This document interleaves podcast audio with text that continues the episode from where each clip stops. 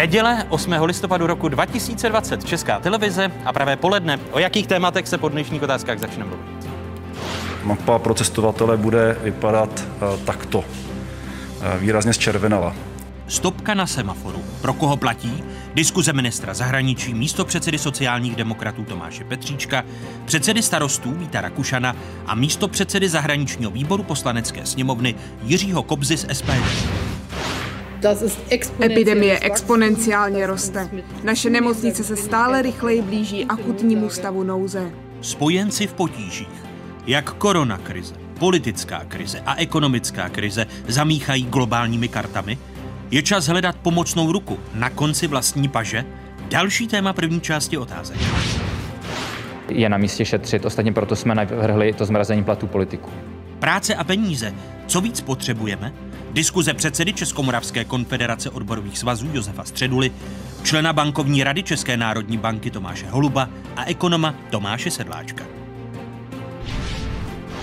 Vítejte a hezkou neděli vám všem divákům jedničky z Pravodajské 24. Jste v jedinečném prostoru pro diskuzi. Konec celních válek a nová šance pro smlouvu o volném obchodu mezi Evropskou unii a Spojenými státy americkými. Očekávání, která se nabízejí s příchodem nového amerického prezidenta Joe Bidena do Bílého domu. Čtyři dny po uzavření volebních místností prokazuje sčítání hlasů, že někdejší viceprezident ovládl hlasování i v klíčovém státě Pensylvánie a má tak zajištěnou většinu ve sboru volitelů. Dosavadní americký prezident Donald Trump na vývoj reagoval prohlášením, ve kterém neuznal volební porážku a výsledky znovu spochybňoval. Volby podle něj zdaleka nejsou u konce. Budoucí americký prezident Joe Biden ve svém projevu v noci na dnešek pronášel i tato slova. We've won with the most votes ever cast from presidential ticket in the history of the nation 74 million. What I must admit has surprised me. Tonight, we're seeing all over this nation, all cities and all parts of the country, indeed across the world, an outpouring of joy, of hope, renewed faith in tomorrow, bring a better day. And I'm humbled by the trust and confidence you placed in me. I pledge to be a president who seeks not to divide, but unify, who, who doesn't see red states and blue states, only sees the United States. I přes možnou právní bitvu o výsledky amerických voleb už Joe Biden přijímá gratulace politiků z celého světa, včetně politiků českých. Prvními hosty otázek proto jsou čeští politici, konkrétně minister zahraničí, místo předseda sociálních demokratů Tomáš Petříček. Hezké nedělní poledne, pane ministře. Hezké poledne. Vítám i místo předsedu sněmovního zahraničního výboru Jiřího Kobzu z SPD. Vítejte, pane místo předsedo. Děkuji, že Dobrý den vám, divákům. A mé pozvání přijal i člen téhož výboru, tedy sněmovního zahraničního výboru a také předseda starostů a nezávislých Vít Rakušan. Hezké nedělní poledne i vám, pane předsedo. Hezkou neděli všem. Pane ministře, eh, bude ukončení celních válek a nová šance pro smlouvu o volném obchodu mezi Evropskou unii a Spojenými státy americkými agenda, kterou by měla Evropa od nové americké administrativy očekávat? Určitě eh, Spojené státy jsou naším významným obchodním partnerem a věřím, že s novou administrativou eh, jako jedno z hlavních priorit budeme řešit eh, nastavení volného obchodu, pravidla pro investice, tak abychom zejména se zaměřili na to společné překonání ekonomických dopadů koronavirové krize, protože jak Amerika, tak Evropa jsou výrazně zasaženi. Je to to nejdůležitější, co bychom od nové administrativy jako Česká republika, respektive jako členský stát Evropské unie měli očekávat? Je to rozhodně jedna z těch hlavních priorit, kterou i na evropské straně budeme prosazovat, abychom se USA se rychle dohodli na nové podobě smlouvy o vzájemném obchodu ale také bychom se měli bavit o pravidlech světového obchodu obecně. Eh, s eh, příchodem Joe Bidena do Bílého domu věřím, že eh, bude větší vůle například řešit reformu Světové obchodní organizace.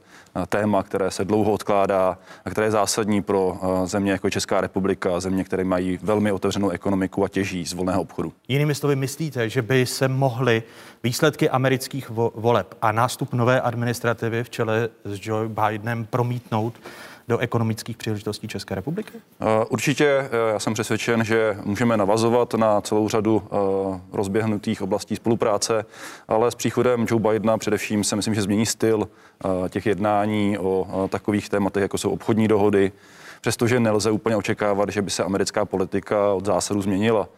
I Joe Biden nakonec tak trochu Trumpovsky v kampani volal po Buy American. Je tam jistý prvek možná přece jenom protekcionismu, ale já věřím, že to bude menší, nebo že tomuto prvku se bude přikládat menší váha, než tomu bylo v posledních čtyřech letech. Pane místo předsedo, i pro vás by to měla být česká a evropská priorita vůči nové administrativě, ukončení celních válek? Uh tak já si myslím, že když mluvíme o Bidenovi, že bychom neměli opomíjet viceprezidentku Harrisovou a uh, ona ve svém programu svůj náhled na zahraniční politiku nastínila poměrně jasně. A já se domnívám, že ona bude ten, e, ten klíčový moment zahraniční politiky. To znamená, ona uh, je proti té typu, je pro ukončení války v Afganistánu, je pro ukončení celní války s Čínou a Evropskou unii a já si myslím, že tam se otvírá zase otázka, co bude například s americkou zahraniční politikou na Blízkém východě. Zejména co se jedná vztah Izrael, arabské státy, Palestína a tak dále. Takže tam je řada neznámých. Budeme muset nějakým způsobem asi vyčkat na nějakou eh, předběžnou podobu. Víme dobře, že eh, konečné hlasování vlastně o prezidentovi bude 14.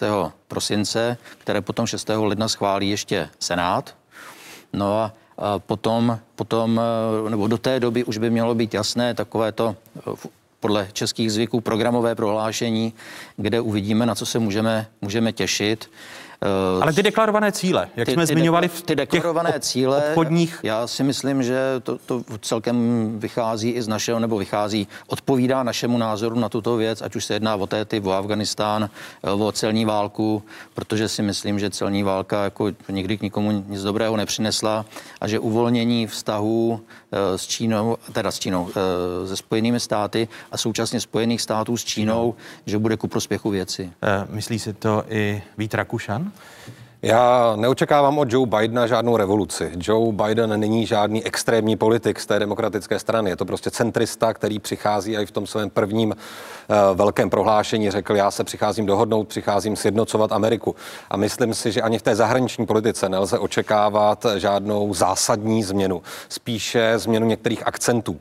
A pokud se změní akcent na to, že Evropská unie bude pro jeho administrativu tím tradičním silným spojencem, partnerem, a to jak v lidskoprávní rovině, rovině, tak i v té rovině obchodní, tak je to samozřejmě i velmi výhodné pro Českou republiku a já v to doufám. Prostě vést v této době, kdy se všichni potácíme uprostřed ekonomické krize a nevíme, jak ten svět bude vypadat za půl roku, tak vést ještě proti sobě nějaké celní války mezi spojenci, kteří tradičně v tom geopolitickém prostoru prostě k sobě patří, tak to je něco, čemu bychom se měli vyvarovat. Pokud k tomu Bidenova administrativa přispěje, tak je to samozřejmě i pro nás a pro celou Evropskou unii velmi výhodné. Napravení pošramocených vztahů mezi Evropou a Spojenými státy to jsou naděje, které do budoucího amerického prezidenta, respektive jeho administrativy vkládají evropští lídři.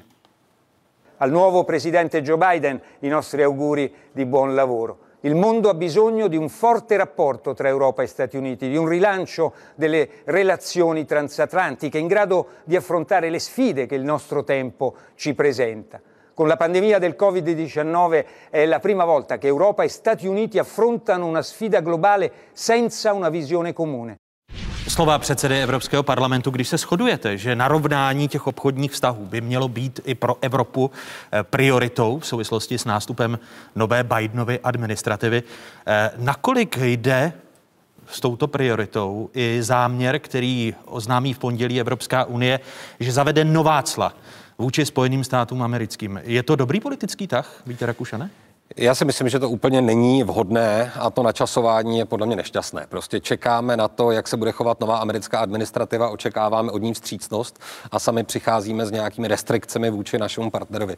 Já si skutečně myslím, že akcent našich politiků, kteří mají z té vládní úrovně do toho, co mluvit, by skutečně měl být takový, aby Evropská unie zvážila tyto kroky a skutečně počkala na to, až se stabilizuje situace ve Spojených státech, až bude skutečně jisté, že Joe Biden nastupuje do Bílého domu, je prezidentem a potom si myslím, že je na místě spíše než nová cla eh, se přiklonit k tomu, co všechno by se v té celní politice naopak mělo rušit. Vy pokud byste měl v pondělí hlasovat, jen dodám, že podle zjištění agentury Reuters má Evropská unie právě v pondělí ohlásit eh, nové kolo cel na dovoz zboží ze Spojených států amerických v hodnotě 4 miliard amerických dolarů, to je v přepočtu nějakých 90 miliard korun ročně jako odvetu za subvence, které Washington poskytoval americkému výrobci letadel Boeing. Takže vy byste pro ta cela nehlasoval. V této chvíli bych proto určitě nehlasoval, protože skutečně eh, musíme ukázat my jako evropský partner vstřícnost té nové administrativě, nikoli vykopat příkop ještě předtím, než nový prezident nastoupí. Jak bude hlasovat Česká republika, pane ministře, zítra o těch clech? Já tady souhlasím s Vítem Rakušanem, že v tuto chvíli bych eh, možná i počkal na to, až eh, bude inaugurována nová americká administrativa a znovu začít jednat. My jsme opakovaně chtěli nějakou eh, dohodou eh, celý spor eh, Boeing Airbus ukončit. Je to samozřejmě ekonomicky citlivé, zejména pro některé evropské země, jako je třeba Francie, Německo. Na druhou stranu právě příchod Joe Bidena by mohl přispět k tomu, že eh, se zlepší vztahy eh, mezi USA a těmito klíčovými evropskými státy. Eh, Proto se ptám, jestli by, jestli by to pondělní hlasování. Proto si myslím, že v tom pondělní, v to pondělní hlasování by mělo vzít v potaz i novou realitu v USA. Myslím, že na naší straně bych teď měla být trošku obezřetnost, možná trochu umírněnost také. Jinými slovy, myslíte, že Česká republika nepodpoří, protože ta evropská... spíš odložení tohoto rozhodnutí eh, do, na počátek příštího roku. Protože ta nová evropská cla se mají dotknout nejen amerických letadel, ale ovoce, ořechů, pomerančového džusu, některých lihovin a dalšího zboží od stavebních strojů až po stoly pro kasína. E, myslíte si, že bude Evropa v tomto jednotná, když byl vyhlášen vítězem amerických prezidentských voleb Joe Biden, který chce narovnat obchodní vztahy s Evropou? Já, jak jsem řekl, já bych v tomto případě skutečně uh, spíše podporoval odložit uh, toto rozhodnutí, až budeme vědět, uh, jak k tomu bude přistupovat nová americká administrativa, s kterou máme také snahu se dohodnout na jiných tématech, nejenom na vyřešení tohoto trvajícího sporu o leteckých, v eh, leteckém průmyslu. Eh, máme zájem například s novou administrativou řešit eh, mezinárodní systém na daně, na digitální služby. Otázku, kterou jsme, se nám nepodařilo v letošním roce s Trumpovou administrativou vyřešit na půdě OECD, a celou řadu dalších témat. Takže já jsem skutečně přesvědčen, že teď bychom neměli ty příkopy prohlubovat, zejména pokud máme možnost počkat. A je to pravděpodobné, že se to v pondělí stane? Nechci předjímat, jaké budou výsledky zítřejšího jednání. Já věřím, že zavládne zdravý rozum a že v tuto chvíli nebudeme přilejovat olej, olej do ohně. Pane místo předsedovi, už jste také zmiňoval uh, návrat k jednání o transatlantickém partnerství obchodním. To byla ta tolik kritizovaná smlouva TTIP, na které pracoval ještě Joe Biden, co by eh, viceprezident. Je to pro Evropu důležité, aby došlo k návratu a k obnovení eh, o jednáních o TTIPu? Tak eh, my jsme odpůrci této smlouvy, protože si myslíme, že není zas tak výhodná pro nás. Ale abych navázal na to, co řekli mý předřečníci, Eh, já si myslím, že eh, teď je určitá šance vykázat určitou vstřícnost eh, vůči Spojeným státům, protože Evropa je v obrovské finanční krizi, která je způsobená koronavirem a zoufale potřebuje uvolnit exporty, uvolnit obchod, potřebuje držet obchodní činnost, protože spousta věcí je omezených, spousta lidí přichází o práci a myslím si, že právě vyhlašovat další sankce nebo další nějaké bariéry skutečně není dobrý nápad. Myslím si, že naopak bychom měli eh, přijít s nápady, jak eh, ten vzájemný obchod ještě usnadnit, ulehčit, snížit administrativu, snížit eh, kvot nebo, nebo zrušit kvóty a, a různé licenční řízení a takové, aby, aby prostě i středně velké firmy byly schopné obchodovat napřímo do Spojených států a obráceně. Není, není možné, když, to, když teď poslouchám vaše, vaše slova, že si svým způsobem protiřečíte, a to je otázka i na pana ministra a na pana předsedu Rakušana, protože jako SPD jste proti smlouvě TTIP a Česká hospodářská komora právě v souvislosti s nástupem nové americké administrativy tvrdí, že by uvítala, pokud by se Joe Biden vrátil ke smlouvě TTIP, protože bariérou pro obchod eh, v převážné míře podle hospodářské komory nejsou právě ona clá, ale, cituji, spíše komplikované administrativní a netarifní překážky v podobě odlišnosti systému technických standardů, certifikací, homologací a regulatorních systémů obecně, Ano. což ta smlouva TTIP měla vyřešit. Ano, no, eh, já se, Tvrdí hospodářská komora. já se obávám, že právě tyto body, o kterých jste zmínil velmi správně, jsou eh, klíčové a eh, co se jedná standardů, co se jedná zejména řešení právních sporů a podobně, tak to byly věci, které pro nás byly naprosto nepřijatelné, tak jak to bylo, tak jak to bylo vlastně nasměrováno. Takže pokud by se jednala, jednalo o, o bych tak řekl, z gruntu novou smlouvu, tak samozřejmě t- nikdy neplatí, že něco není, není možné dojednat. Ale na těch starých základech by se jak- nemělo stavět. Tak, jak byla, tak je pro nás pořád ještě nepřijatelná. Víte, Rakušane? Tak ty staré základy té smlouvy jsou podle mě už i v čase překonané. Ono se skutečně nejde vracet k něčemu, co vznikalo ještě za administrativy Baracka Obamy. Určitě ty procesy, které v tom původním TTIPu byly nastaveny, byly mnohdy velmi složité a spíše odpovídaly tomu americkému právnímu systému, než tomu, na co je Evropa zvyklá. Takže určitě Evropa by do toho vyjednávání měla vstoupit, měla by do něj vstoupit sebevědomě s nějakou konkrétní představou, ale každopádně souhlasím s hospodářskou komorou, že právě ten nesoulad těch dvou systémů je mnohdy skutečně tou základní překážkou, proč se naše firmy nejsou schopny dostat na americký trh. A to je ta perspektiva, kterou my jako Česká republika, jako exportní země, bychom měli mít na mysli jako první. Prostě zjednodušit přístup našich firm všemožným způsobem na americký trh, pokud to tato smlouva, ať už se bude jmenovat jakkoliv, ať to bude TTIP nebo TTIP 2, by eh, měla být také prioritou České republiky. A já doufám, Dá se to stihnout za čtyři roky, když eh, ta předchozí smlouva se dohadovala tolik let, tak když mělo dojít k ratifikaci, eh, která byla pro exportní země, jako je Česká republika, klíčová, tak došlo k tomu, že Donald Trump od té smlouvy odstoupil. Tak já chci věřit, že se to stihne, pokud Biden vstupuje eh, do svého úřadu právě s tím, že Evropská unie je pro něj prioritou, tak si myslím, že pokud by se na tom začalo na obou stranách intenzivně pracovat a pokud bychom se hlavně byli schopni jako obě strany shodnout na tom, co ta priorita je. Pokud to obě strany jako prioritu označíme, tak čtyři roky jsou dostatečnou dobou. Samozřejmě by bylo dobré, kdyby se to stihlo ještě za této americké administrativy. Dá se to stihnout, pane ministře, za čtyři roky? Eh, A začne se od základu Určitě se nebude za- začínat na zelené louce. Já myslím, že za prvé eh, po tom, co Donald Trump odmítl TTIP, tak eh, běžela jednání o možných obchodních eh, smlouvách mezi USA a Evropou i v rámci eh, jeho eh, čtyřletého období. Takže ne, nestavíme na, na zelené louce. A to, že TTIP jako takový asi je překonaný, eh, si uvědomujeme všichni.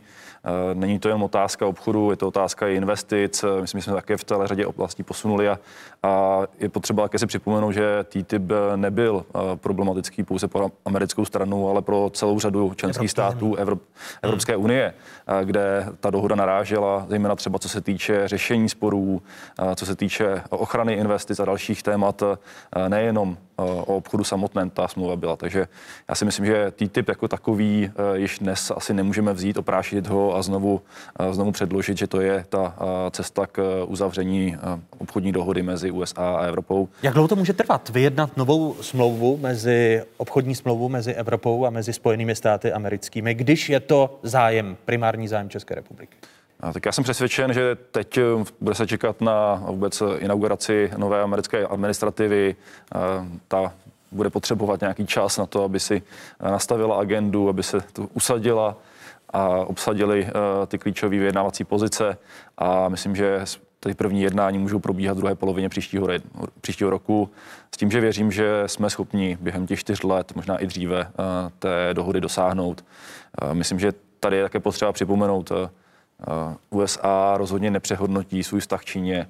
O to víc jsem přesvědčen, že musí spolupracovat Evropa a Amerika. Eh, Společně tvoříme stále velkou část eh, světového hospodářství. Vzájemný obchod eh, představuje významnou část světového obchodu Ono to neplatilo, že, že vstoupím do vaší řeči, ono to neplatilo za Donalda Trumpa, eh, když se podíváme i na eh, tlak, který Trump eh, vyvolával vůči dolaru, protože říkal, že právě silný dolar poškozuje americkou ekonomiku a můžeme se podívat na data, protože americký dolar směřuje letos k nejhoršímu ročnímu výkonu od roku 2017 a navzdory nedávnému růstu hodnoty dolaru vůči jiným měnám je dolarový index asi 9% pod svým březnovým maximem. Za nejhorším ročním výkonem dolaru od roku 2017 má být krom jiných očekávání, že základní úrokové sazby ve Spojených státech zůstanou ještě dlouho blízko těch rekordních minim. Eh, to znamená, že nemyslíte, že Joe Biden, aby sjednotil zemi, to, co jsme slyšeli v úvodu, v tom jeho dnešním projevu, eh, tak, že bude částečně držet protekcionistická nechci říct protekcionistické kroky, abych byl co, co nejvíce smířlivý vůči, vůči Evropě? Tak já si myslím, že e, ta logika se trochu e, obrátí, že e, ten trumpovský protekcionismus nakonec i podle většiny ekonomů americkému hospodářství nepřinesl nějakou novou dynamiku. Možná ochránil některé odvětví, nicméně s ohledem na celou americkou ekonomiku rozhodně nepřinesl nějaký dodatečný růst. A s příchodem Joe Bidena myslím, že ta, ta pozornost bude směřována do nových odvětví, do toho, jak posílit konkurenceschopnost. A tady vidím příležitost právě proto, abychom spolupracovali mezi USA a Evropskou unii. Naším společným zájmem je například rozvoj nových odvětví, takzvaných zelených odvětví. Na to, do toho chce i Joe Biden hodně investovat. To může přinést nové příležitosti pro vzájemný obchod a investice, také digitalizace vy už jste to zmínil, myslíte si, že se Evropa dohodne na digitální, na jednotné digitální dani uh, a probere ji právě s Bidenovou administrativou? Uh, naše priorita byla, abychom se dohodli především na půdě OECD, protože tam jsou uh, členy všechny vyspělé ekonomiky světa. Pokud by ty se shodly na společném přístupu, tak by to bylo optimální řešení. Až následně jsme chtěli případně to řešit pouze na půdě Evropské unie s novou administrativou, která také počítá s možná větším zdaněním eh, technologických společností nebo obecně firem. Myslím, že ta dohoda by mohla být snažší, eh, takže já věřím, že i tam tady v této oblasti se můžeme posunout. Panu Já jsem vlastně chtěl říct, ať jako nikdo mě asi nepodezřívá, jsem velkým fanouškem Donalda Trumpa, tak je potřeba i tu jeho éru i v té zahraniční politice nahlížet objektivně. A například jeho vztah k Číně, například velký tlak na ochranu patentů. Eh, samozřejmě bylo něco, co pomáhalo nejenom Spojeným státům americkým, ale pomáhalo to samozřejmě i Evropské unii. Takže jsou určitě věci, na které by i ta nová americká administrativa měla navázat na to, co už Donald Trump dokázal. A já znovu opakuju, já skutečně nečekám od Joe Bidena eh, žádnou zásadní revoluci revoluci. Myslím si, že tady bude větší snaha se dohodnout a z toho by Evropská unie mohla těžit, ale některé dobré základy, které i Trump položil například ve vztahu k Číně, by určitě měly být prohlubovány nadále. Pomůže to i Evropě. Pane místo předsedo.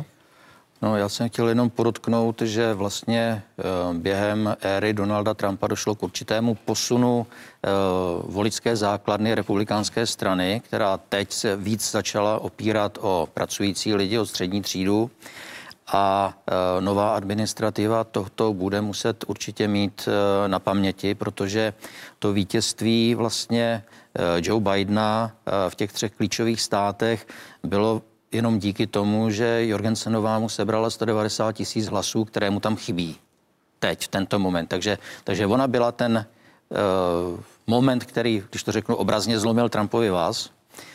A ta podpora ze strany pracujících lidí samozřejmě bude muset být, eh, co, co dali Trumpovi, bude muset být faktor, který bude zohledněn i v politice demokratů. Což naznačuje Tam, ten dnešní projev ano, eh, no, Joe Bidena, který mluvil o tři, střední třídě a o jejím posílení jako stabilní. Já, já jsem poměrně rezervovaný k tomu projevu, jakkoliv zněl, zněl krásně, protože si vzpomínám na inaugurační projev Abrahama Lincolna, Eh, který byl ve stejném duchu a potom poslal na jejich armádu, takže eh, ještě nevíme, nevíme, co nás může čekat eh, protože Amerika je země nekonečných možností, ale já jsem v tomhle tom optimista a rád bych, rád bych, aby skutečně jsme se vrátili k jednacímu stolu, abychom začali vyjednávat podmínky pro naše, pod, naše podniky, jak jim umožnit exportovat, protože, jak jsem říkal, v první řadě teď, kdy je svět v krizi, my musíme myslet na to, jak zachránit naše vlastní lidi. Ne, tak jako jedna poznámka, že se změnilo voličské spektrum v Americe je prostě zcela jednoznačné. Prostě Trump oslovil voliče, kteří odmítají globalizační trendy, ten establishment, který vládnul dlouhodobě v Americe, jim prostě přijde jako ten, který selhal, málo chránil americké zájmy. To je určitě pravda. To prostě nejsou tradiční voliče republikánů. Zajímavým paradoxem ovšem je, že Trump vlastně, ačkoliv se opíral o tyto voliče, vládnul docela klasicky republikánsky. A to i ve vztahu právě no, no. k těmto vrstvám obyvatel.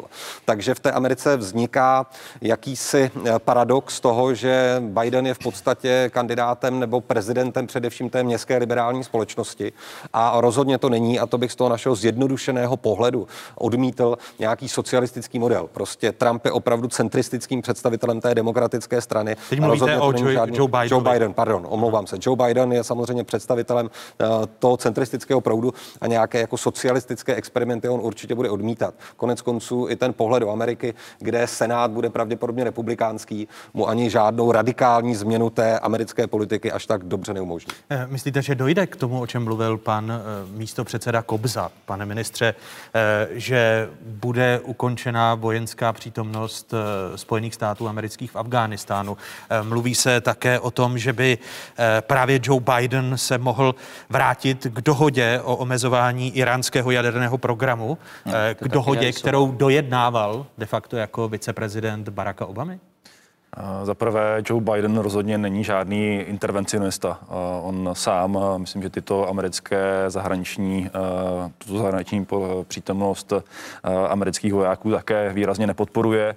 Na druhou stranu i v kampani jasně řekl, že americká přítomnost v některých regionech bude nutná s ohledem na boj, mezinárodní boj proti terorismu. Zmiňoval například e, Irák. E, pravděpodobně v nějaké podobě dojde zachování americké přítomnosti v Afghánistánu. Uvidíme, to bude tématem například ministeriády Severoatlantské aliance v prosinci letošního roku, kde američani budou muset představit plán teda stahování spojeneckých vojsk z Afghánistánu, kde určitě k snížení dojde, ale také lze se bavit o tom, že tam v nějaké podobě Eh, budeme stále přítomní. To ale je možná teď. Takže, se bude, takže vy počítáte s tím, že se bude snižovat ale i uh, já si myslím, že velikost Joe našeho Biden, kontin, kontingentu? Joe Biden, Joe Biden rozhodně bude pokračovat uh, v přehodnocování americké přítomnosti, na vojenské přítomnosti v zahraničí. Možná v případě Iránu bude vstřícnější jednáním, než byl Donald Trump, ale já bych neočekával nějaký návrat USA, nebo minimálně ne rychlý návrat USA k té jaderné dohodě. Bude určitě pokračovat v úsilí o dohody mezi Izraelem a arabskými státy. Myslím, že na tom i panuje velká schoda ve Spojených státech, že to jsou poměrně výrazné úspěchy Trumpovy administrativy na Blízkém východě. Takže já bych jako neviděl, že by se došlo nějaké revoluci v tom, jak se přistupuje k americké zahraniční politice. Bude tam jiný styl, bude se řada věcí řešit eh, možná na půdě mezinárodních organizací, což Trump nedělal. Biden se hlásí k multilateralismu, eh, takže eh, to může být pro Evropu pozitivní, že budeme moci znovu spolupracovat nejenom ve vztazích USA, Evropská unie nebo Evropa, ale také například na půdě OSN hledat cestu, jak třeba i reformovat OSN. Já bych jenom ještě krátce doplnil, já si myslím, že s americkou administratou především bude snaží se bavit o tom, jak nastavit spravedlivější pravidla celosvětově, třeba pro obchod a další věci, eh, protože eh, ten asertivní americká zahraniční politika, která čelila té asertivnější čínské eh, zahraniční politice, pouze vytvářela nové napětí v těch geopolitických vztazích. Já si nemyslím ale, že by došlo k nějakému přehodnocení toho, co dnes Čína pro euroatlantickou komunitu představuje pouze se možná změní ten styl těch jednání s Čínou. Vy jste, pane místo předsedo Kobzo, když jste byl tady několikrát v otázkách, tak jsme spolu probírali odstoupení, americké odstoupení od té dohody o omezování iránského jaderného programu, eh, dohody, kterou dojednal Barack Obama i Joe Biden, jejich, jejich administrativa. Také neočekáváte rychlý návrat k dohodě, jako to mluvil pan ministr? Uh, já podle mých informací eh, vím, že Kamala Harrisová ten návrat ke smlouvě má ve svém programu, že se k němu chce vrátit. Takže předpokládám, že eh, tato jednání se oživí. protože i pro Evropskou unii Irán představuje velmi důležitý trh, důležité obytiště a stávající stávající sankce někomu neprospívají. A ještě potom poznámka k tomu, k tomu dolaru, jak jste říkal, tak teď, než jsem odjížděl sem, tak jsem se díval ještě na Bloomberg, eh, kde si pochvalovali, že vlastně posledních 10-14 dní akcie utěšeně rostou, takže předpokládám, že i ten dolar vlastně začíná, začne nějakým způsobem posilovat tak eh, uvidíme, necháme se překvapit. Ono, americké volby přinesly i bezprecedentní situaci. Eh, hned ve dvou okamžicích, respektive ve dnou dnech od volební noci televizní stanice přerušili projev současného amerického prezidenta Donalda Trumpa. Důvodem byla prezidentova nepodložená tvrzení, eh, která se týkají sfalšování voleb.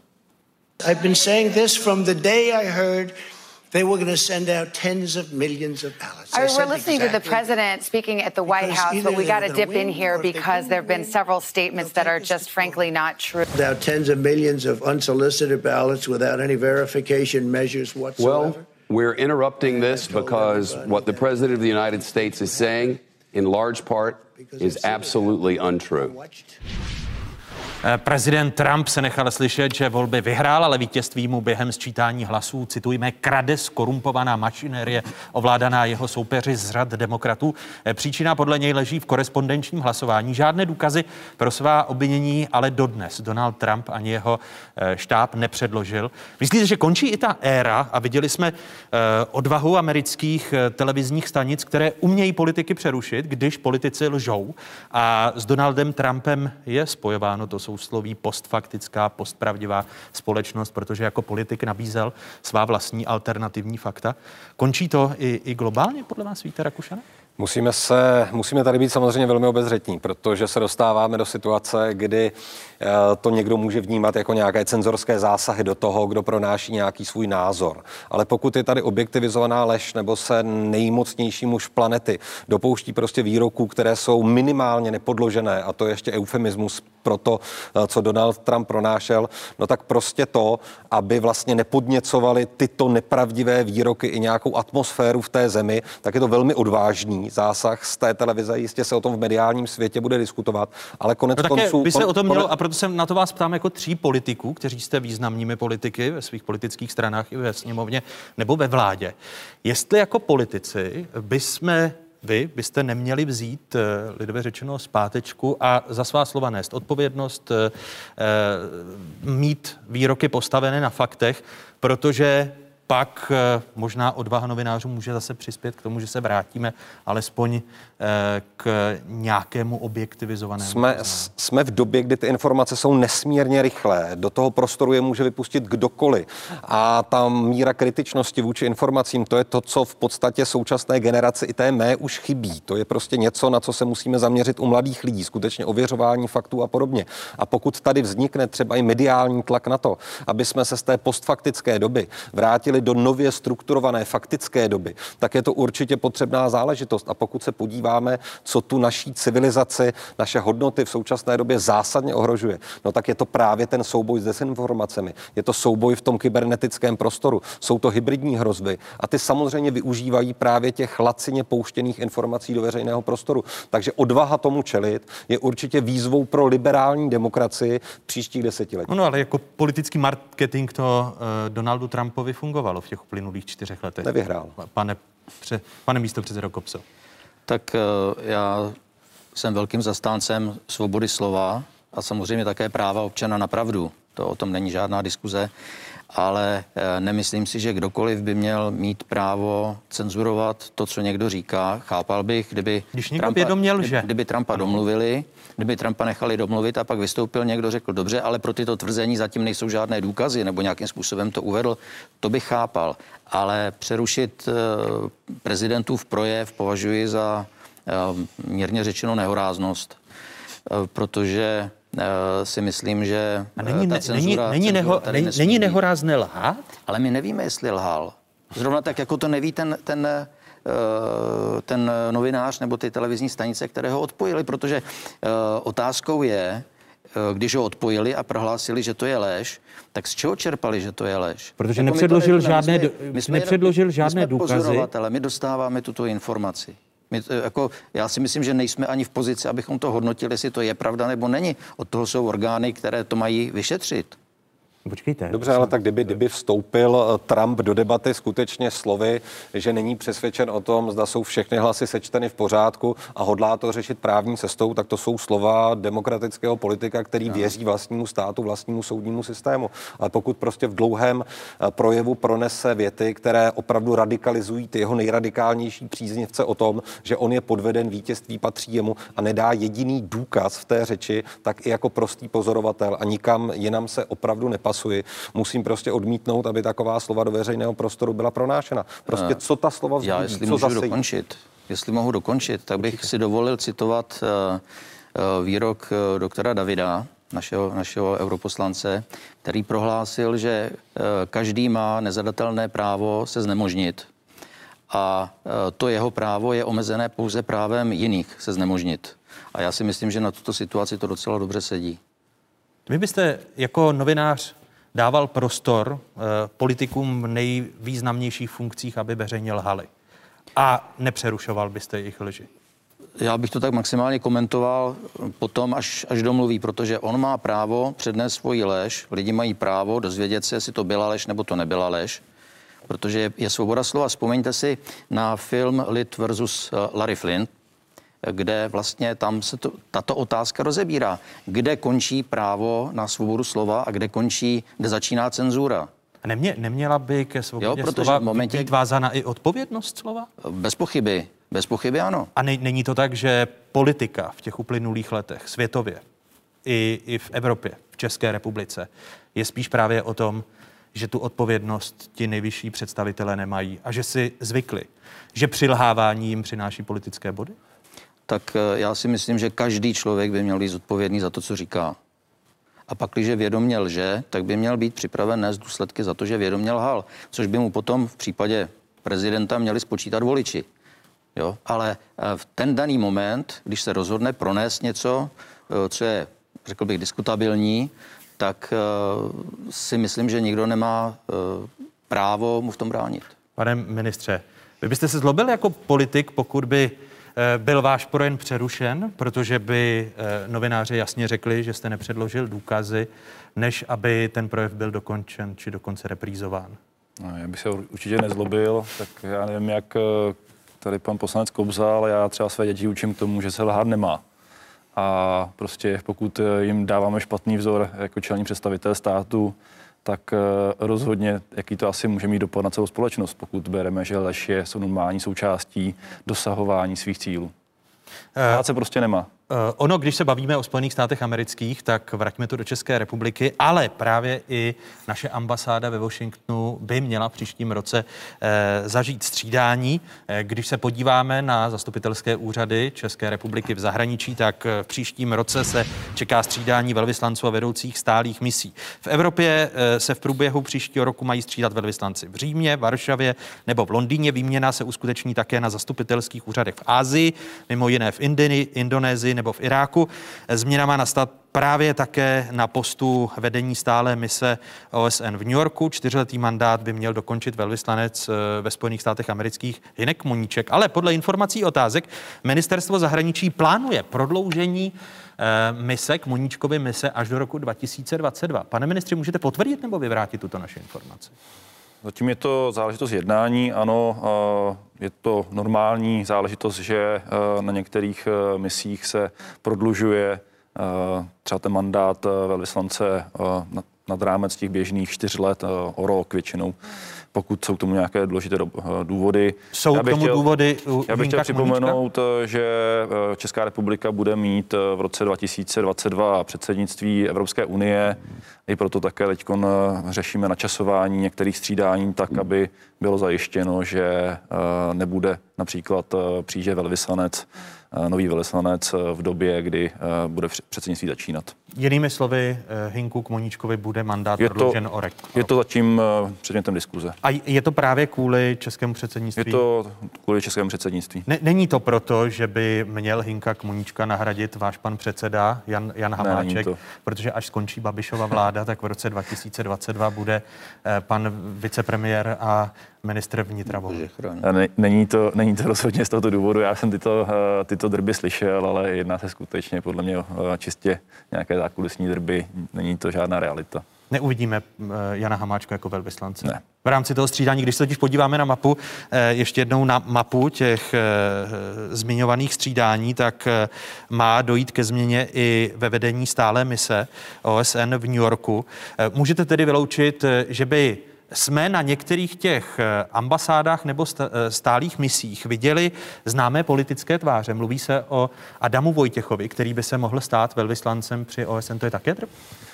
Já jsem rozhodně zastáncem toho, že na ty důležité diplomatické pozice musí být jmenováni zkušení diplomaté a právě třeba stála mise v New Yorku, to je vlastně naše mise při OSN, tak eh, v zejména v době, kdy tam bude mít předsednictví, tak vyžaduje, aby tam byl zkušený člověk. Takže za mě já, já budu posazovat eh, jednoznačně, aby tam šel velmi zkušený diplomat, protože budeme muset koordinovat například pozice Evropské unie v průběhu našeho předsednictví EU. Jinými slovy, odmítáte politické trafiky na ta viditelná místa. Yes. Proto se ptám na stálou misi při OSN nebo eh, právě na Washingtonskou jak jsem řekl, já na ty důležité eh, diplomatické pozice vnímám, že by měli jít zkušení diplomaté. Eh, jak se vám poslouchají tato slova, pane předsedo Rakušane? No, ta slova, která pan minister říká, se mi poslouchají dobře. Já si také myslím, že by tam měli jít skutečně zkušení diplomaté. Eh, je potřeba se ale říci, že těch vlivů je více. Nejsou to jenom vlivy politické ze strany toho, že by nějaká vládní strana si představovala upíchnout nějakého svého politika. Jsou to určitě i eh, velké velký vliv ze strany Pražského hradu, kde je určitě potřeba konzultovat, kdo má zůstat, jestli třeba pan Kmoníček není tím, kde je tlak třeba i z Pražského hradu, aby právě on ve Spojených státech zůstal. Já bych byla rád, kdyby tomu opravdu on, tak on bylo. Spíš protože... ten tlak, teď se mě překvapil, protože jako znalec politiky a jako politický aktér jsem myslel, že víte, že hrad, samozřejmě... hrad, hrad už není nadšen z Hinka Kmoníčka. Ty vztahy se v určité fázi zhoršily. Podle nějakých mých informací už zase nejsou až tak špatné, jak se to v určitou chvíli zdálo. To by pan ministr možná věděl ještě více. Na druhou stranu je potřeba říci, profesionalizovat naši diplomatickou službu považuji za věc zcela zásadní.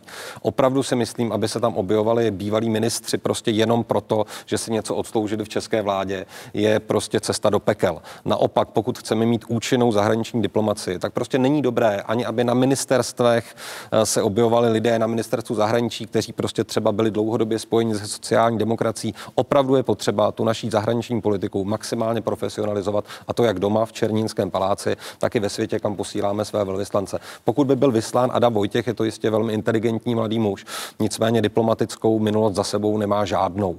A to je prostě práce. Je to profese, kterou by se člověk měl někde naučit, měl by k tomu mít dostatečnou erudici, vzdělání a zkušenosti a považoval bych za velmi nebezpečné tímto směrem postupovat. Mě by teda jenom zajímalo, kde pan Rakušan bere, že na klíčové pozice na ministerstvu zahraničních věcí se dostávají sociální demokraté teda.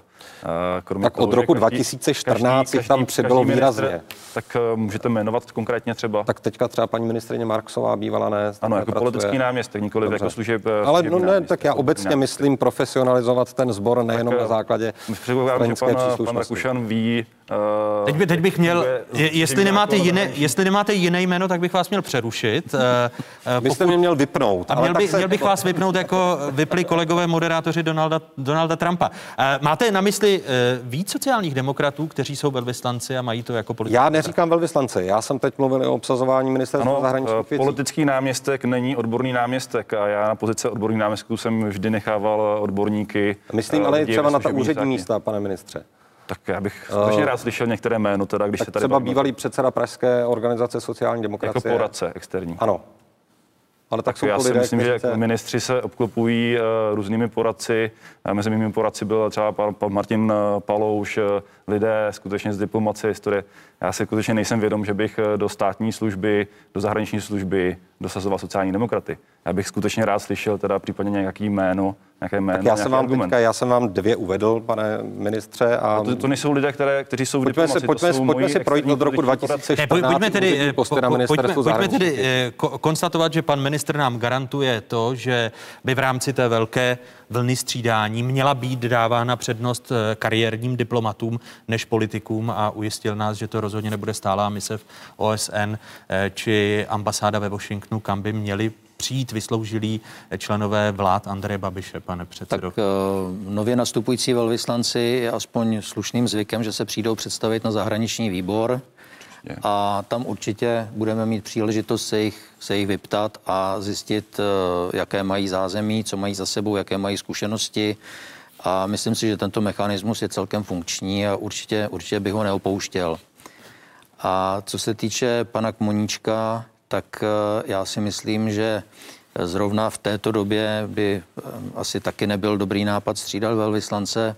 Jinými slovy je dobře, že mu bude prodloužen eh, mandát. Domnívám se, že ano, protože až do roku budou, 2022. budou nastupovat noví lidé, objeví se nová administrativa, budou se navazovat nové kontakty a mm, já pana Kmonička považuji za velmi zkušeného diplomata, za velmi kvalitního, takže si myslím, že se s tím určitě, určitě vyrovná lépe než eh, zmíněný třeba pan Vojtěch. Ale tady eh, jedna věc v souvislosti s českou ambasádou ve Washingtonu, protože se ambasádě stal přešlap, který vyšel původně z Pražského hradu, kde hradní mluvčí Jiří Ovčáček včera zkomolil jméno eh, zvoleného prezidenta Joe Bidena. Můžeme se podívat právě zprvu na stránku stránkách Pražského hradu a na Ovčáčkově twitterovém účtu eh, se objevilo zkomolení jména s tím, že ono zkomolené jméno pak přebrala i naše ambasáda ve Washingtonu, Český zastupitelský úřad, eh, který tak blahopřál Joe Bidenovi. Pane ministře, je to vhodné, že když si Pražský hrad neumí eh, pohlídat oficiální jméno a zkomolí oficiální jméno zvoleného prezidenta, že by to měla pohlídat ambasáda? A, tak určitě by ambasáda se měla zkontrolovat Eh, obsah sdílené zprávy, jako je to skutečně neobvyklé.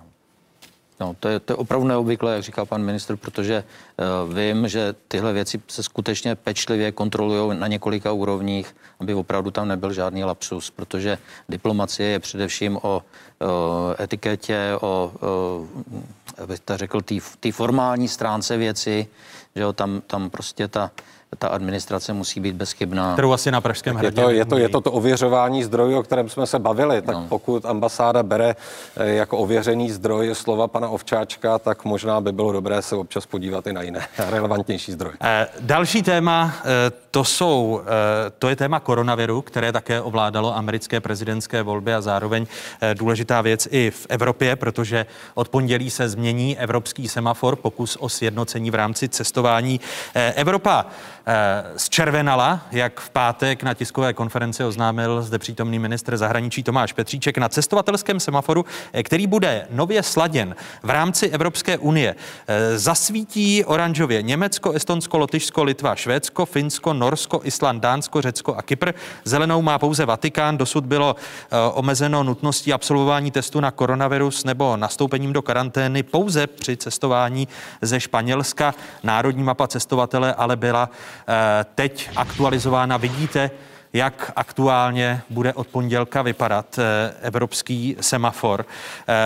Pane ministře, dostaneme se v těch nejbližších týdnech do podobné situace, kterou jsme zažívali na jaře. To znamená, že budou hranice uzavírány, protože vy jste zatím v pátek mluvil diplomaticky a žádal jste obyvatele České republiky, aby pokud nemusí, tak do zahraničí nevýjížděli.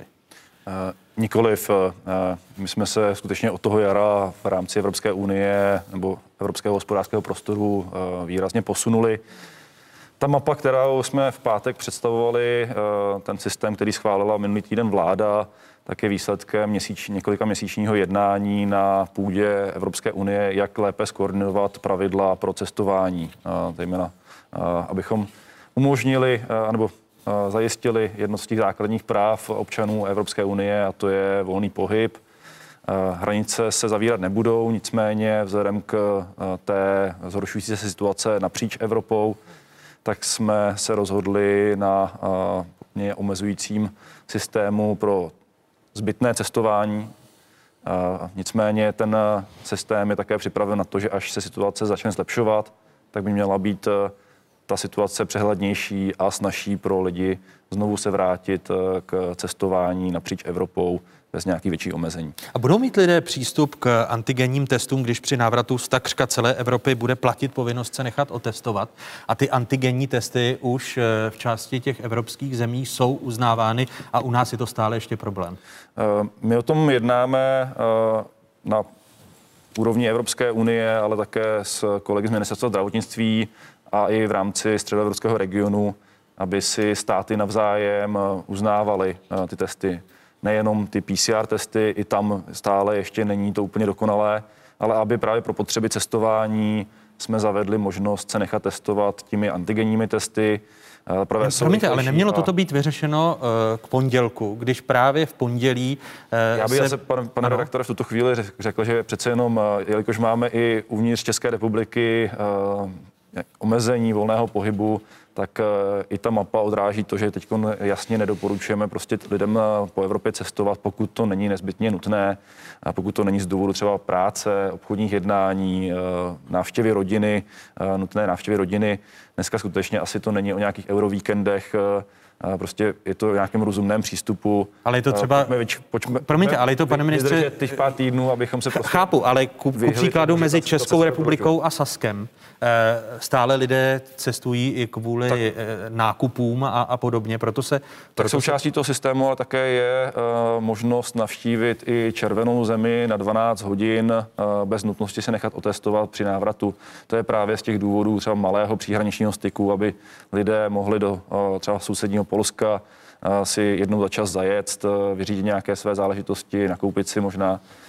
Ten systém ještě budeme asi i s evropskými kolegy do, doplňovat o jednu výjimku a to je otázka delších návštěv, zejména z rodinných důvodů, pokud jsou třeba smíšené manželství nebo lidé mají příbuzné zahraničí. Kdyby měly být ty podmínky upraveny? Eh, já věřím, že to bude eh, během, během následujícího týdne, že budeme ještě toto upravovat eh, buď od příštího pátku s platností od dalšího pondělí, nebo maximálně za 14 dnů.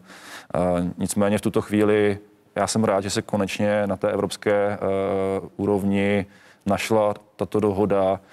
Členské státy postupně přistupují k tomuto mechanismu. A to především proto, že až se přežene druhá vlna, tak to usnadní potom rozvolňování těch pravidel. Ty pravidla jsou prostě automatická, vychází z dat Evropského centra pro prevenci nemocí. Takže jakmile se situace v těch státech začne zlepšovat, tak i ty pravidla se automaticky potom budou uh, změkčovat.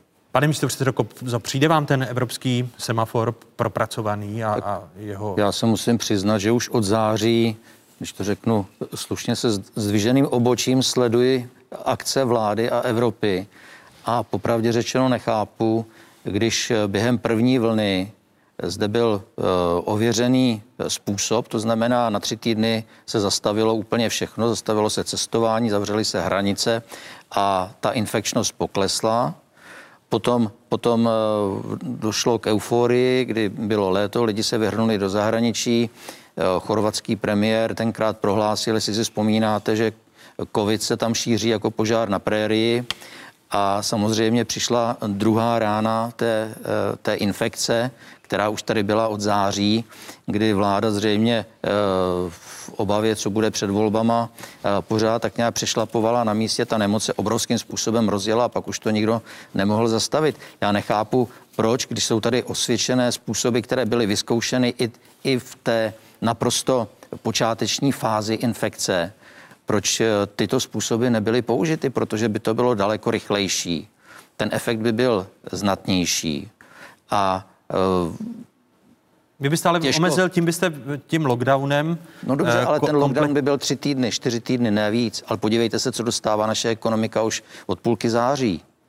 Kdy to vlastně nikam nevede, nikam to nekončí, pořád, pořád vláda přešlapuje na místě, něco přitáhne, něco povolí a uh, v podstatě uh, zatímco na jaře Eh, se média děsila, když eh, bylo 500 eh, nakažených, tak teď je 16 tisíc a v podstatě se to prezentuje jako, jako, že to je standardní způsob, protože všude okolo jsou na tom hůř, což je pro mě nepřijatelné. Pane předsedo, přijde vám ten systém evropského semaforu i jeho zavádění v praxi jako propracované? Já bych řekl dvě věci. Jako v něčem z toho, co teďka pan kolega Kobza tak nějak jako dohromady řekl, bych souhlasil. A to s tím, že se tady zmatkovalo, že se nezveřejňovala data, že ten systém nebyl propracovaný. Vůbec. Ano, to určitě ano. No. Ale lepší někdy než vůbec. Já bych si řešení, s kterými přišel pan minister Blatný, zveřejňování dat, veškeré modely, které s panem Duškem v pátek připravili a konečně to, co my od začátku říkáme, zveřejňování dat široké odborné veřejnosti k tomu, aby mohly vznikat nejrůznější, třeba i oponentní predikce. To je určitě správně a stejně tak je systémově správně i evropský cestovatelský semafor právě kvůli tomu, abychom nemuseli přistupovat k nějakým opatřením typu nesmíte, zavíráme a podobně. Takže ten směr je dobrý, uvidíme, jakým způsobem se to bude u nás vyvíjet v dalších týdnech, protože ta situace prostě stále ještě eh, dobrá rozhodně není a ta čísla nejsou až tak optimistická, jak občas bývá v těch posledních dnech říkáno. My, my také sledujeme, ano, pane. Já bych ještě dodal jednu věc, kterou jsme tady všichni tři tak nějak opomněli. A to je v podstatě ta dezinformační kampaň, která doprovází tu druhou vlnu, kdy vlastně celé ta opatření vlády jsou spochybňována a jakkoliv jsou vágní, tak ani ta prostě nemůžou fungovat, protože lidi je nedodržují, protože odsuzují roušky, odsuzují e, chodit bez roušky, považují za výraz nějakého rebelství nebo něčeho takového. E, Covid je jenom chřipečka. Já mám ve svém okolí několik případů, kde e, ty lidé onemocněli a měli skutečně na kahánku, když to řeknu takto. To, to rozhodně se to nesmí podceňovat, ale, ale ta kampaň vlastně do určité míry prostě znemožňuje efekt těch opatření, která tady jsou a to si myslím, že je velmi vážné. Pan ministr a pak pan předseda. Tak já jsem rád, že pan eh, poslanec Kobza zvedl téma dezinformací, eh, na které se upozorňuje již eh, několik let, a to nejenom v souvislosti s pandemí COVID-19. Ostatně já bavili věřím, jsme se o tom i v souvislosti věřím, s Donaldem Trumpem. Právě tato situace skutečně povede k tomu, že jak na úrovni státu, poslanecké sněmovny se shodneme, že potřebujeme robustní systém, jak reagovat na dezinformace, ať už přichází zevnitř české společnosti nebo ze zahraničí. My jsme o tom s panem ministrem Blatným minulý týden jednali. Ministerstvo zdravotnictví a další orgány státní zprávy nyní pracují na tom, jak posílit tu reakci na dezinformace. Máme na to celou řadu odborníků, ať už třeba na ministerstvu vnitra, ministerstvu zahraničních věcí. Takže já jsem přesvědčen, že toto je příležitost, jak nastavit ten systém boje s dezinformacemi dlouhodobě, a to nejenom v souvislosti s pandemí. Já doufám, že i SPD podpoří potom debatu o boji s dezinformacemi, například o některých zahraničně politických otázkách. Velmi stručná reakce. Já ale musím na to opravdu reagovat, protože skutečně tutlání a zatajování nikdy nevedlo k něčemu dobrému. Proto to, že vláda dlouhodobě ta data držela pod pokličkou, prostě vede k tomu, že se dával velký prostor právě vzniku nejrůznějším dezinformacím. Zaplať pámu to vypadá, že tato éra už je každopádně pryč ale nedivím se lidem, že prostě tu důvěru v ta opatření teď tolik nemají, protože prostě i z těch vládních řad jsme často slyšeli zlehčování té situace a v září se prostě zaspalo. Bude nás to stát o to více práce, aby lidé prostě věřili tomu, že ta situace bohužel nadále vážná je. Ona je vážná, ukazuje to i počet nakažených zdravotníků. Eh, před měsícem eh, jich byla zhruba pětina, než jsou současná čísla. Podle prezidenta České lékařské komory Milana Kupka už kvůli COVID-19 zemřelo sedm lékařů. Ke čtvrtku 5. listopadu byla nákaza potvrzena u skoro 14 tisíc pracovníků ve zdravotnictví, z toho více než 2 tisíce byly lékaři a zdravotních sester to bylo 6 600. Nedostatek personálu ohrožuje kapacity nemocnic. České zdravotnictví mají proto posílit i vojenští zdravotníci ze Spojených států amerických, Německa, Velké Británie. Pane ministře, dojde ještě k navýšení té zahraniční pomoci v souvislosti s tou českou situací, protože stále co do počtu úmrtí i počtu diagnostikovaných je Česká republika nejhorší ve světě? Uh, Za prvé, já bych chtěl zdůraznit, že zahraniční pomoc uh, je do značné míry cílená, aby pomohla na, na těch nejhorších místech. E, není to v takovém rozsahu, aby to nahradilo e, hledání vnitřních zdrojů v českém zdravotnictví. Já bych v tomto směru chtěl poděkovat vedením nemocnic, zdravotníkům i všem dobrovolníkům, kteří se zapojili do pomoci lidem, kteří jsou postiženi touto nemocí. Já skutečně musím říct, že obdivuji, jak český zdravotnický systém zatím zvládá s vypětím si všech sil tu situaci, když třeba to porovnáme s jarními obrázky, například z Itálie, tak Já si myslím, že zatím toto naštěstí u nás nevidíme, ale... Počítáte s posílením té zahraniční pomoci? Ale, ale samozřejmě, se tady ale samozřejmě jednáme i s zahraničními partnery, ať už prostřednictvím Severoatlantské aliance nebo Evropské unie o možné pomoci. Parlament schválil například možnost působení až 300 zahraničních eh, vojenských zdravotníků na našem území. Eh, také jednáme samozřejmě i eh, o civilní, civilistech. Ta, ta pomoc ale je také omezena tím, jak naši partneři v Evropě sami nyní čelí velkému nárůstu těch, těch nových nakažených v zatížení svého systému. Takže třeba zde byl francouzský zdravotník a v tu chvíli třeba z Francie, myslím, že nemůžeme očekávat vzhledem k situaci tam, že by přijeli další zdravotníci. Zatím nám nabídlo pomoc Německo, Německo, Velká Británie, USA. Jedná se ještě o možné, možnou pomoc polských zdravotníků, ale i v Polsku ta situace skutečně se nevyvíjí úplně ideálně. Děkuji Tomáši Petříčkovi, Jiřímu Kobzovi a Vítu Rakošanovi, že byli hosty první hodiny otázek. Pánové, děkuji za tuto věcnou diskuzi a těším se na další setkání. Děkuji za pozvání. Díky za pozvání. Děkuji, hezkou neděli. Pro tuto chvíli se loučíme s diváky jedničky. Přepněte si ale na spravodajskou 24, protože po krátkých zprávách uvidíte další zajímavou diskuzi, která se bude týkat našich peněženek. Země v mínusu ve druhé hodině na spravodajské 24. Ekonomická diskuze eh, s předsedou eh, Českomoravské konfederace odborových svazů Josefem Středulou, eh, Tomášem Holubem, radním České národní banky a ekonomem Tomášem Sedláčkem. Pokračujeme po stručných zprávách na ČT24 a také přijměte naše pozvání k úternímu fokusu. Co odhalila současná pandemie? Jaké limity má věda a jaké jsou limity politického rozhodování? Jsme svědky soumraku rozumu? Sledujte Fokus Václava Moravce, tentokrát na téma Soumrak rozumu.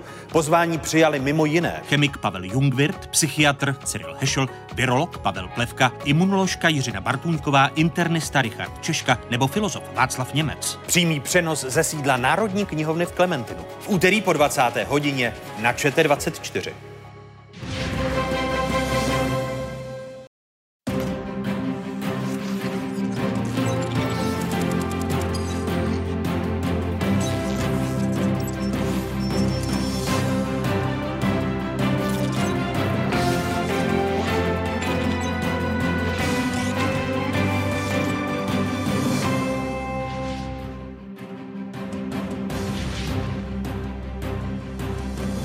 Jste na správné adrese, tady je spravodajská jednička v zemi, tady je spravodajská 24. O jakých tématech se po dnešních otázkách začne mluvit?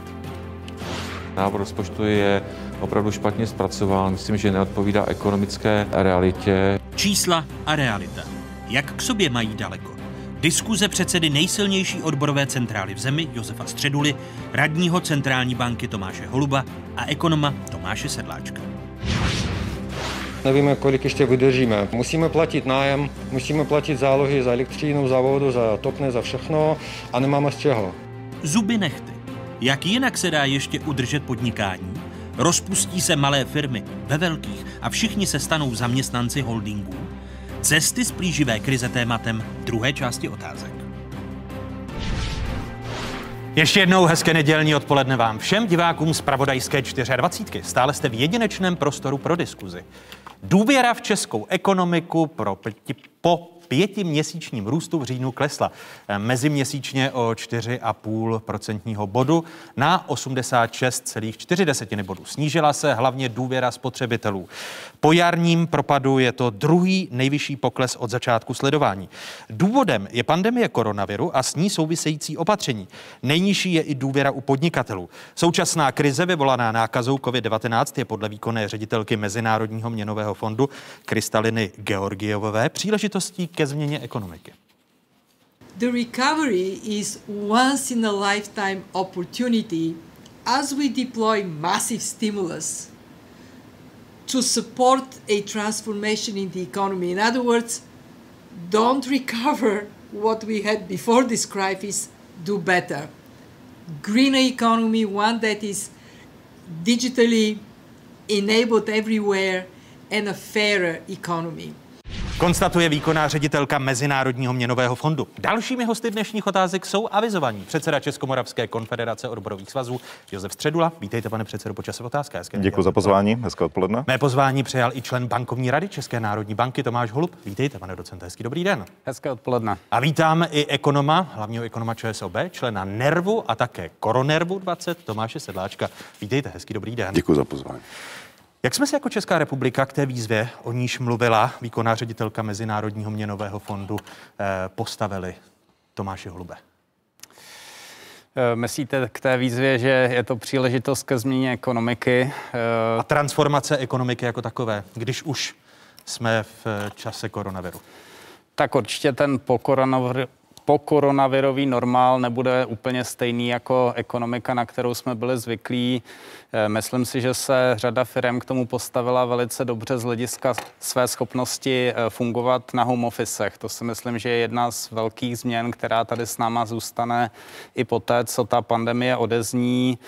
Eh, řada firm si uvědomila, že zaměstnanci mohou eh, efektivně pracovat i z domova. Samozřejmě to vytváří nějaké nové výzvy z hlediska eh, kyberbezpečnosti a podobně, ale určitě se všichni už nebudeme na 100% vracet zpátky do svých kanceláří. Tak to je jedna z takových pozitivních věcí. Samozřejmě spolu s tím firmy, které se zabývají informačními technologiemi, tak ty jsou vlastně vítězi této krize, ale samozřejmě je zase spousta oborů, kde nemůžeme čekat, že se plně obnoví ta úroveň ekonomické aktivity, jako byla předtím, to znamená restaurace, turistika, hotely.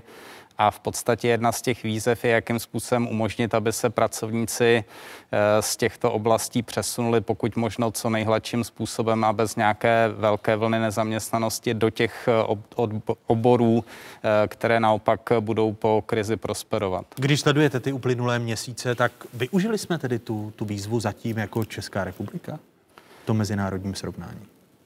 Když se podíváte tak. na Německo a a kroky transformace tam? Já si myslím, že to není otázka pár měsíců. Eh, myslím si, že to je transformace, která bude trvat ještě několik let poté, co ta krize skončí.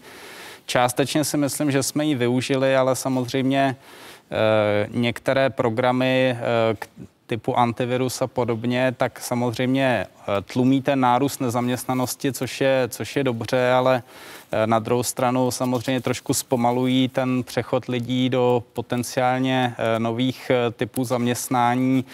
Je potřeba hledat nějakou zlatou střední cestu. Na jednu stranu, abychom tady skutečně neměli masivní vlnu nezaměstnanosti a na druhou stranu, abychom si nezakonzervovali ekonomiku, která vlastně v tom novém normálu už nebude úplně životaschopná. Využíváme tu současnou krizi k transformaci ekonomiky, pane předsedo? Já si myslím, že ne. Já si myslím, že a obávám se toho, že se to nepodaří. Důvod je ten, že když vidím dokumenty, které jsou například Národní program obnovy a další, a jejich časování a naši nepřipravenost, takže se to nestane.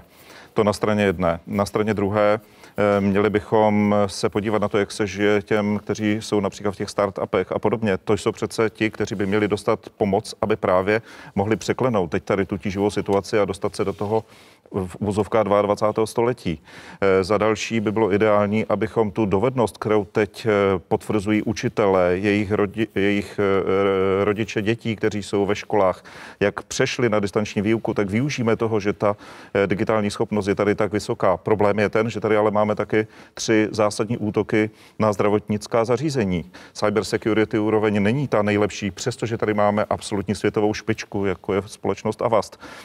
Jak, to... jak vás tak poslouchám, eh, zatím to berete spíš jako nevyužitou nebo proměněnou příležitost? Bohužel, bohužel ano. Eh, my jsme přišli také s tím, že bychom rádi, aby, abychom deklarovali tu připravenost na budoucnost a rádi bychom jako odbory iniciovali a už jsme s tím začali něco pod názvem Check Deal. O to, že používám anglický název, se omlouvám, ale ta inspirace je z roku 1929 ze Spojených států, kde tehdejší prezident učinil velmi zásadní rozhodnutí a udělali dohodu, která se jmenuje New Deal A já si myslím, že máme tu šanci.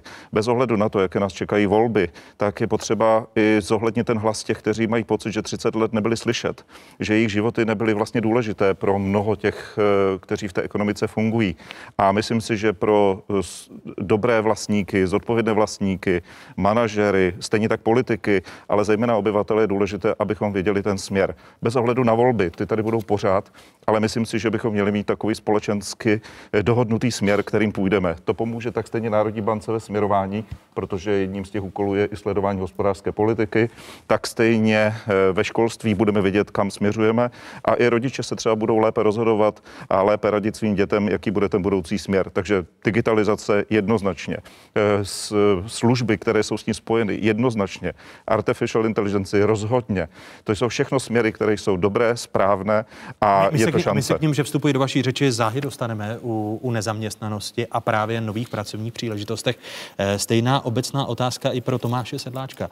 Vnímáte zatím eh, tu současnou krizi jako nevyužitou příležitost? Díváte-li se na Českou republiku a českou ekonomiku? No já to především beru jako takové možná dnešním dnem dva velké impulzy pro naději, že se může něco změnit v tom smyslu, jak to tady vlastně popsali mý kolegové, k čemu já nemám co dodat.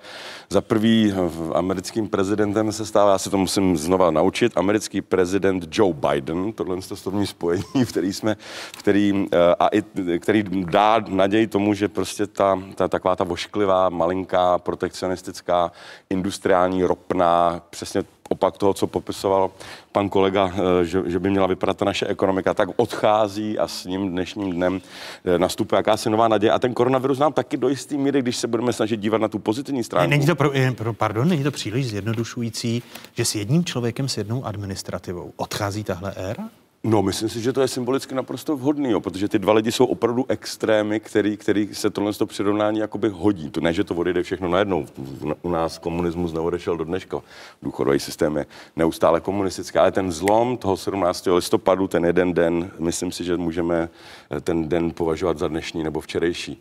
Další věc, která si myslím, že je velice důležitá, a to už teda určitě podle mě nelze, nelze, eh, nelze pominout, že to je lehká symbolika, je právě ten koronavirus, který všimněte si, že my jako, jak jsme na většinu krizí nepřipravení, tak tentokrát my úplně přesně víme, co dělat. Eh, Za prvý byl připravený internet, což je eh, něco tak zvláštního, to nikdo neorganizoval, nikdo nečekal, že něco takového bude. Firmy nebyly úplně připraveny, už vůbec nebyl připravený stát, nebyli připraveni epidemiologové, ale internet byl připravený. Během jednoho dne jsme se přesedli z kanceláří do virtuálních kanceláří a nebyl žádný program, který by nám jakoby chyběl. Já jsem neviděl žádný demonstrace, že lidi chtějí 5G, nebo že chtějí. To je opravdu situace, kdy nabídka táhne, táhne poptávku. Takže eh, jenom stačí vzít všechny rady, které opakujeme 10-20 let, nejen my, ale OECD, Světová banka, všechny úspěšné země nastoupily digitalizaci a zdigitalizovali, zdigitalizovali svůj veřejný sektor a to samý platí o bankovnictví i o firmách. Takže já to beru pozitivně a ten koronavirus zrovna shodou okolností jde v tomhle tom správným směrem. Tam skoro nic není potřeba. Ale chtělo by to zlepšit tu dynamiku, protože v současné chvíli, třeba když tady hovoříme o 5G, tak my máme problém vlastně s tím eh, rychlým internetem, ale pokud hovoříme o cílech České republiky, tak bychom měli hovořit jo. už o 6G. Ano. A to jsou věci, které právě my máme ten problém, že my místo toho, abychom chytali ty hlavní trendy, tak se snažíme doběhnout i ty posl- Zbytkový i ty výprodej starých technologií. Přesně tak. A to je ta velká škoda. A v tom vidím obrovskou příležitost. A proč, proč ji nejsme schopni využít? Mohou za to politické elity, nebo kdo tady selhává? Já si myslím, že, dobíháme, nebo? že v, této, v mnoha případech jsme kritizovali Evropskou komisi. Evropská komise teď udělala opravdu obrovitý skok mezi rokem 2008 a 2009, kdy připravovali programy, které nebyly tak eh, in, tak teď udělali obrovský skok a teď je na členských zemích, se- aby se ukázali. Takže my se teď nemáme na koho vymlouvat, což je dobře. Teď můžeme ukázat, jestli, eh, že si to umíme. Proto my přicházíme s tím check deal, protože si myslíme, že to má smysl. A ten musí překročit eh, různé programy politických stran. Ten musí zasáhnout společnost. Kam směřujeme? A my musíme směřovat k moderní České republice, kde ti lidé se cítí dobře, abychom nedosáhli stejného efektu jako ve Spojených státech, to rozdělení té společnosti na ty, kteří nejsou slyšet celou dobu a proto někoho, je, pro někoho jiného hlasovali. Takže my nesmíme dosáhnout té rozdělené společnosti. A to je ta velká šance dnešní. Ten koronavirus má obrovitou šanci. A chtějí být slyšet i ti úplně obyčejní lidé. Ti, kteří teď mají problém, kteří jsou doma eh, například kvůli uzavřeným školám a přicházejí o 40% svého příjmu, protože vláda na ně nemyslela a nedala jim více. Takže ti lidé, kteří jsou s těma dětma, vlastně svým způsobem teď prosím, neberte mě úplně za slovo, ale vlastně živoří. Takže pomožme těm rodinám, pomožme těm samoživitelkám a samoživitelům, kteří jsou sami, kteří přicházejí o poměrně značné peníze a kteří třeba i ty poslední peníze teď vydali na to, aby to dítě se mohlo zúčastnit té distanční výuky. Važme si toho, co ti lidé udělali, oni byli strategičtější v rozhodování možná než náš stát. Chce reagovat Tomáš Holub? Nebo se přesuneme k té nezaměstnanosti a půjdeme po jednotlivých částech ekonomiky? Tak já bych se asi přesunul k tomu dalšímu tématu. Pro mě je pozitivní, že odbory tady chtějí aktivně pomoct eh, té transformaci ekonomiky, protože samozřejmě takové ty jako tradiční staré odbory často bránili tu zaměstnanost tam, kde existovala historicky a úplně nebyly jakoby vstřícné vůči té myšlence, že některá místa musí zaniknout, aby jiná mohla vzniknout. Tak a abychom tady... využili příležitosti, to znamená tady, eh, vnímáte české odbory nebo Českomoravskou konfederaci odborových svazů jako moderní odbory? Tak minimálně to, co tady Pepa teď říká, mě znělo, mě, mě znělo docela moderně. No, vlastní krví a podepsat. Pojďme tedy k nezaměstnanosti. Jako eh, k prvnímu eh, faktoru v ekonomice nezaměstnanost se zatím drží nízko, už o tom Tomáš Holub mluvil, podle analytiků, ale růst teprve přijde. Tady jsou data. Míra nezaměstnanosti v loni v říjnu činila 2,6 Od letošního ledna se začala pohybovat nad 3% V dubnu se zvýšila na 3,4 v letních měsících pak na 3,8 Zatím poslední říjnový údaj zní 3,7 A ministrně práce a sociálních věcí Jana Maláčová neskrývá nadšení z těchto dat. Stále jsme v Evropě premianti a já mám velkou radost, že to je zásluhou vládních programů, zejména programu Antivirus. Obáváte se, Tomáši, že tedy s e, ukončením programu Antivirus, který má nahradit Kurzarbeit, e, o kterém se poslanci ve sněmovně přou a tvrdí, že to je horší než e, celý antivirus, že dojde ke skokové nezaměstnanosti?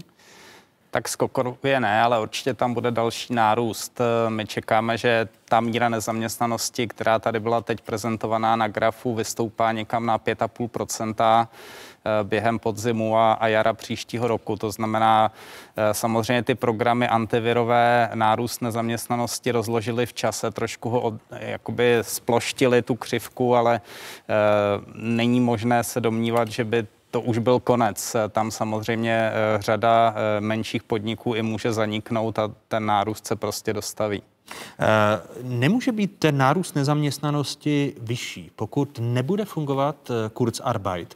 A zatím, ať už odbory, zaměstnavatele, ale i vlastně část poslanecké sněmovny, drtivá většina hmm. část poslanecké sněmovny říká, to bude horší, než jsme si představovali. Lepší by bylo Kurzarbeit nemít, než t- ta verze, která je ve sněmovně?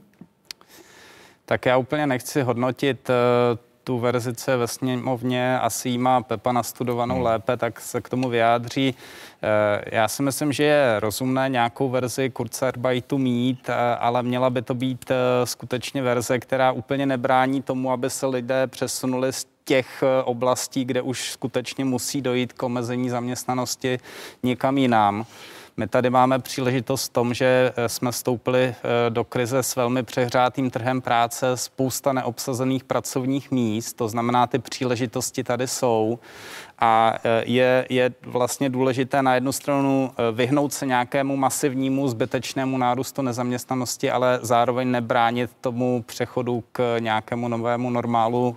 O něm jsme se konec konců bavili tady v té první části diskuse. Když tedy mluvíte o zhruba 6% nezaměstnanosti eh, do jara příštího roku z pohledu České národní banky, tak to tu 6% nezaměstnanost budete považovat stále za velmi dobré číslo. To samozřejmě není nějak špatné číslo. My jsme historicky zažili vyšší úrovně nezaměstnanosti a nebyly to doby, kdyby tady byl nějakým dramatickým způsobem narušen sociální smír, kde bychom tady měli armádu nezaměstnaných. To znamená, eh, pro takhle hlubokou recesi, jakou teď procházíme, to je stále velmi dobré číslo. Eh, Kurzarbeit. Hmm. Neschopnost eh, přijmout ho, už jsme ho měli mít v listopadu, eh, je otázkou, jestli začne platit od 1. ledna příštího roku. Očekáváte s ukončením programu antivirus a nastavením Kurzarbeitu skokovější nárůst nezaměstnanosti? Ten nárůst nezaměstnanosti nebude jen podle toho, zda bude či nebude antivirus. Už teď zaměstnavatele již dnes nemusí žádat o prostředky z antiviru a mohou řešit, pokud nevěří tomu svému biznisu, tak přece nikdo jim nebrání v tom, aby už o to nepožádali a řešili to přímo. Ale mohou eh, udržovat současný stav, protože to může být pohodlnější. Ale, ale třeba to je proto, že věří tomu biznesu, že bude pokračovat dál. Mm-hmm. Jenomže my tady máme zároveň i subjekty, které končí z jiných důvodů a nemá to souvislost s covidem, ale například eh, s tím, že máme tady Green Deal nebo se nám zvyšují ceny emisních povolenek, takže například Sokolovská uhelná do konce roku bude propouštět až tisíc zaměstnanců, eh, tak stejně je to v jiných oborech. A to samozřejmě eh, cíl by měl být všechny ty zaměstnance vrátit zpátky do pracovního procesu, protože to musíme vidět za každým, každou setinou procenta růstu nezaměstnanosti jednotlivce jeho rodiny rodinu a ohrožení jeho života ve smyslu jeho ekonomické schopnosti. A český nezaměstnaný je v situaci, že má jedny z nejmenších nárad v Evropské unii a jednu z nejkratších dob, kdy může dostat nějakou podporu. Navíc česká podpora není rozdělena tak, že ten, kdo je aktivní, tak dostane více oproti tomu, kdo je neaktivní. I to jsme navrhovali, aby se zdynamizoval ten systém, ale zároveň je potřeba říct, že ten, kdo může dostat podporu, musí 12 měsíců předtím pracovat. To vůbec není tak jednoduché, jak mnozí to neznají a přitom máte průměr průměrnou, eh, průměrnou dávku nezaměstnanosti kolem něco málo přes 8 tisíc korun. A za to se opravdu nedá slušně žít. Takže měli bychom, ta paleta je, je daleko barevnější. Ono to není jenom o té kolik máme číslo, ale to, jakou schopnost budeme a vytvoříme nová pracovní místa s novou dynamikou, s novými znalostmi a dovednostmi. A to je problém, protože státní rozpočet neobsahuje dostatek prostředků na aktivní politiku zaměstnanosti. Už od roku 2017 je to každý rok jenom pětina toho, co normálně potřebujeme. Proti 2,5 miliardám je tam půl miliardy, což je naprosto neuvěřitelné. Kdy my místo toho, abychom byli takto dynamičtí a snažili jsme se ty lidi vrátit s novými znalostmi a dovednostmi, tak tam nevytváříme dostatek prostředků. Ono, když, a to je chyba. Když ještě, pane předsedo, zůstanu u antiviru, tak eh, pokud se podíváme na poslední data Ministerstva práce a sociálních věcí k čerpání z programu Antivirus, tak docházíme i k těmto závěrům. Prostřednictvím programu Antivirus A, Antivirus B stát podpořil 58 677 firem. Podporu tak získalo víc než 812 tisíc pracovních hmm. míst. Zatím stát na příspěvcích vyplatil 18 a 3 čtvrtě miliardy korun, což můžeme mluvit o aktivní politice zaměstnanosti eh, v tom letošním roce, byť je to rok krizový. Zatímco ministerstvo práce a sociálních věcí si antivirus pochvaluje, tady se objevují i kritické hlasy. Antivirus, to je de facto ne Kurzarbeit, ale keine Arbeit, jo? to je žádná práce. To je prostě speciální program, který, kde 700 tisícům lidí platíme za to, že fakticky nic nedělají a děláme z nich dodatečné státní zaměstnance. To říká ku příkladu Mojmír Hampl. Eh, antivirus... Já vám, já vám do toho jenom vstoupím s dovolením, ano. pane doktore. Ono je to přece ale tak, že tito lidé, kteří jsou doma, tak tam jsou z jasného důvodu. Buď to došlo k tomu, že je v karanténě, anebo zaměstnavatel omezil činnost právě proto, že ty nakažené má. E, takové to povídání o tom, že to je žádná práce, ty lidi by pracovali.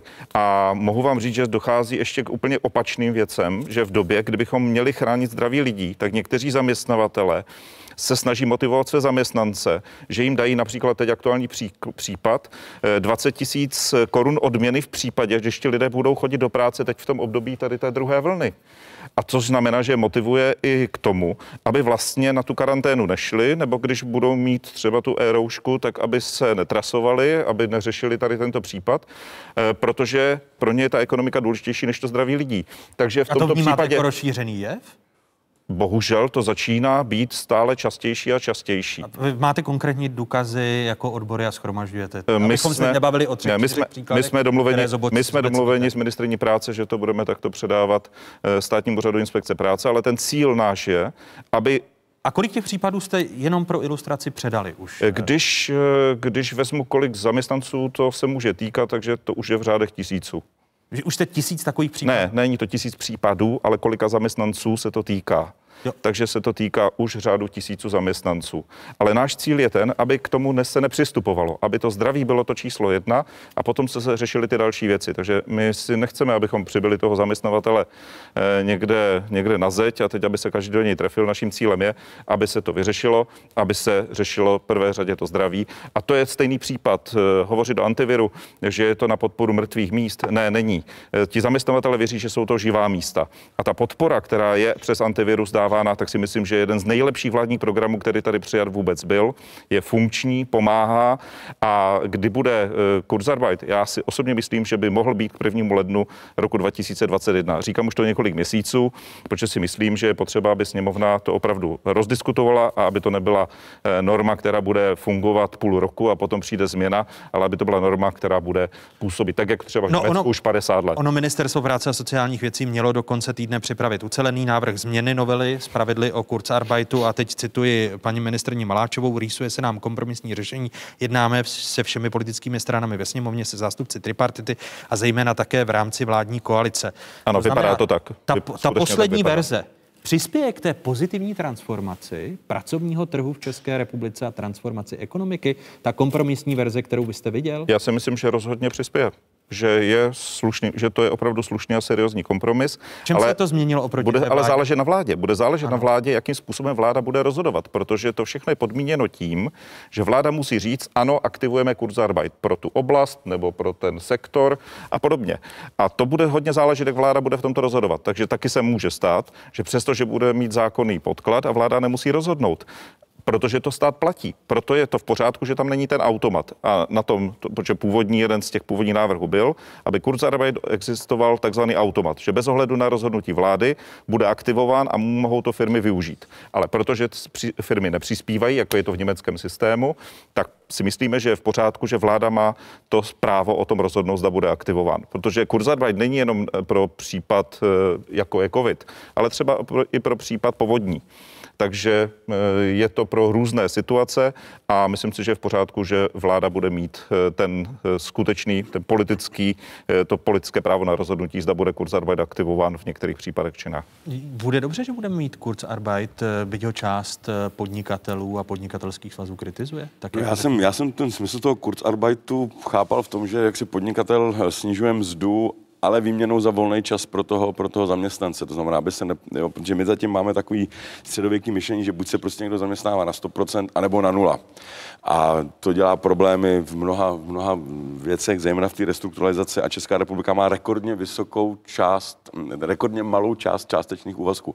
My to tady máme fakt prostě hrozně bipolárně nula jedničkový, což má negativa i na, i na potom platy žen, protože jsou takhle tradičně potom jsou to ženy a dívky, které jsou s těma dětma doma. A třeba v Holandsku je téměř 50% zaměstnání na částečný úvazek. Jo. Takže ta stará, když to udělám obrazně, tak ta stará ekonomika může pomalučku uhasínat, když se bude eh, nabírat ta nová. A e, my jsme přišli ještě s jiným návrhem.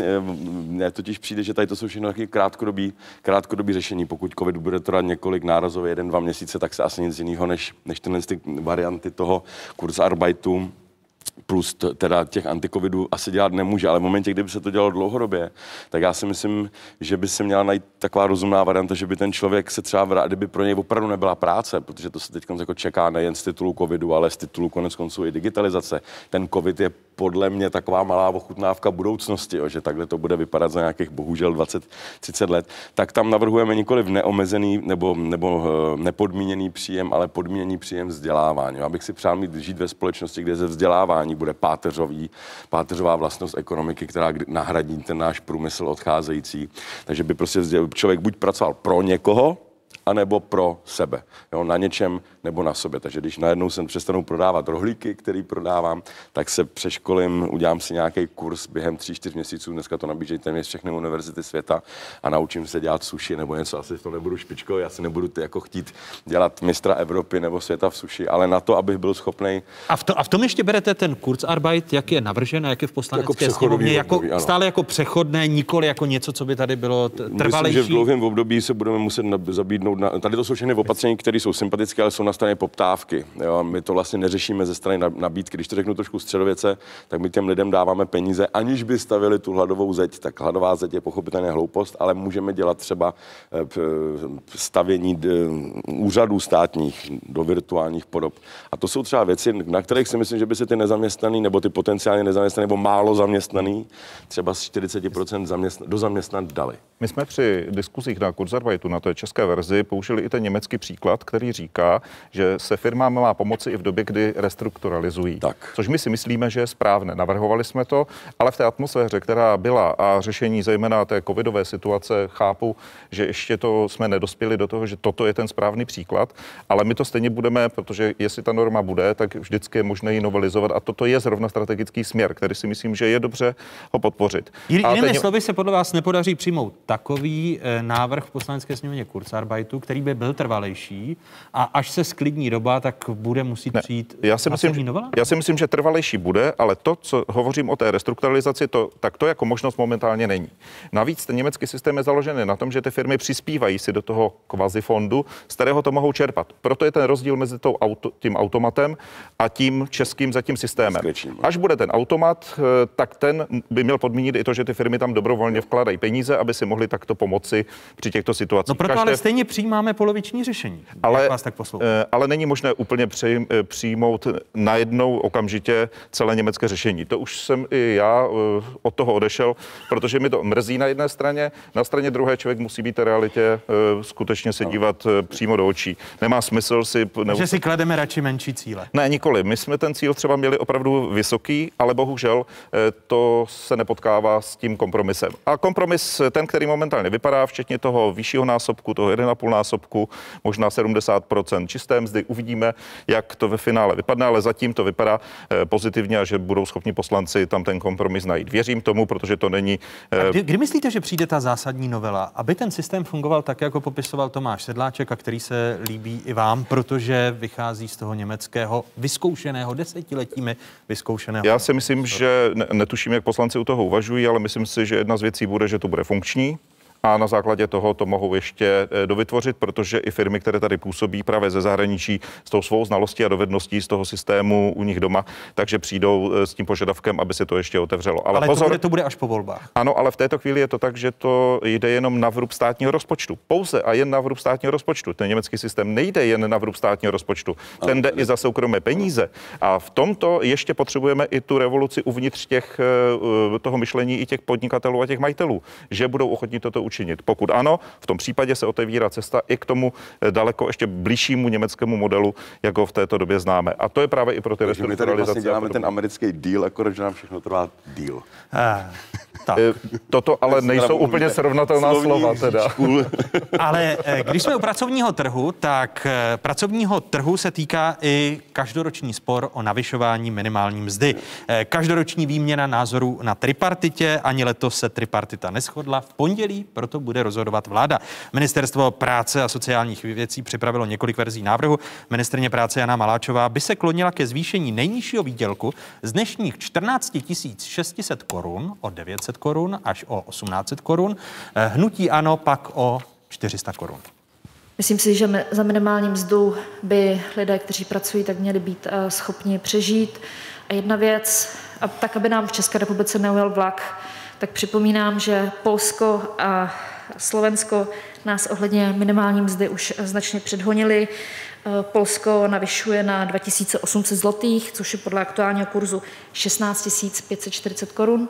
Slovensko eh, se shodlo na navýšení na 623 eur, což je podle aktuálního kurzu téměř 17 000 korun.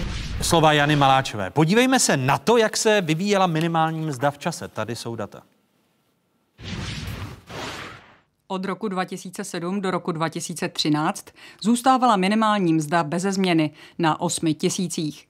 Poté vzrostla na 8,5 tisíce a v roce 2015 na 9 200 korun.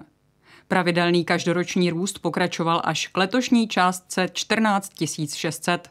Pro příští rok odbory navrhují zvýšení minimální mzdy na 16 000 korun. Zaměstnavatele tedy e, zvyšovat minimální mzdu nechtějí, zůstat by podle nich měla na úrovni 14 600 korun. Odbory navrhují navýšení na 16 000 korun, to znamená o těch 14 korun. E, pro ekonomiku z pohledu Tomáše Holuba e, je nejlepší která cesta? Ta zaměstnavatelská nezvyšovat minimální mzdu, anebo ta odborová o 14 korun?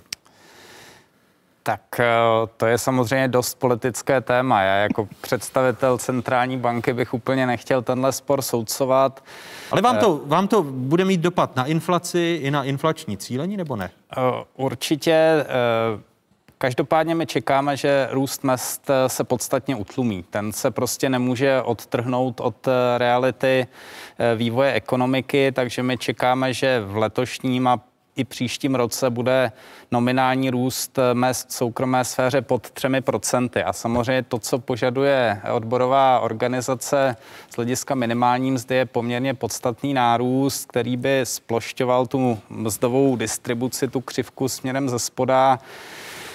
Eh, já bych měl trošičku obavu eh, třeba z toho pohledu, že skutečně mezi eh, ta ohrožená odvětví spadá třeba pohostinství, kde spousta lidí se pohybuje poměrně blízko té minimální mzdě a snaha o její zvýšení paradoxně těm zaměstnancům nemusí úplně pomoct, protože pokud by pro některé z těch firm, které jsou teď zavřené, to představovalo nějaký poslední eh, hřebíček do rakve, tak bohužel je pošleme tou cestou restrukturalizace do nějakého jiného odvětví, což eh, dlouhodobě může být dobře, ale, ale krátkodobě by to ty zaměstnance mohlo poškodit. Takže já si pokud, mysl... pokud by šlo tedy, uh-huh. z, vaš, z vašeho pohledu, nechci, abyste pískal politické téma, obrazně řečeno, ale pokud by šlo z toho pohledu ekonomického, tak požadavek odborů navýšení na těch 16 tisíc korun může vést k vyšší nezaměstnanosti v příštím roce v některých eh, oborech, ku příkladu v pohostinství. Eh, z mého pohledu by to mohlo nastat. Eh, ne samozřejmě v nějakém supermasivním měřítku, ale Přijde mi, že tady to je evidentně oblast, kde se povede nějaké další vyjednávání mezi tím, co chtějí zaměstnavatele a a tím, co chtějí odbory a, a nějaká střední cesta by z mého pohledu asi byla to nejvhodnější v dané situaci. Střední cesta uh to mluvíte jak Jana Maláčová, pro kterou minimum je 15 500 korun, eh, což by mohl být eh, ten vládní kompromis, eh, který by zítra vláda mohla schválit. To znamená, vnímáte to, že zaměstnavatele, když říkají vůbec nesahat na minimální mzdu, jsme v krizových časech, že to je logický postoj zaměstnavatelů. To je naprosto logický postoj a samozřejmě chápu, že zase logický postoj odboru je říkat, že chtějí navýšit. Pro vás by byl 15 500 korun, což by mohl být kompromis, vládní kompromis přijatelný? Já teď jednu poznámku nemůžu si odpustit vůči panu docentovi. Eh, před chvíli jsme se tady bavili o modernizaci ekonomiky a natlak na to, ať ty místa, které jsou špatně hra, placené, ať nahradí ty místa kvalitní. Tak teď se postavil přesně pro, to, pro ten check deal teda, jo. To a, vy, a, vy, a, vy, a, vy, jako předseda Takže... odboru zároveň říkáte lidem v pohostinství, že jich víc může skončit na dlažbě, když eh, bude minimální mzda, Naš... která hodně je uplatňována právě v tomto sektoru. Náš na těch 16 400 korunách. 14 600 korun je nedůstojná mzda. Naprosto nedůstojná. Ten člověk musí odpracovat plný fond pracovní doby, aby dostal 14 600 korun, nějaký něco málo přes 12 000 korun.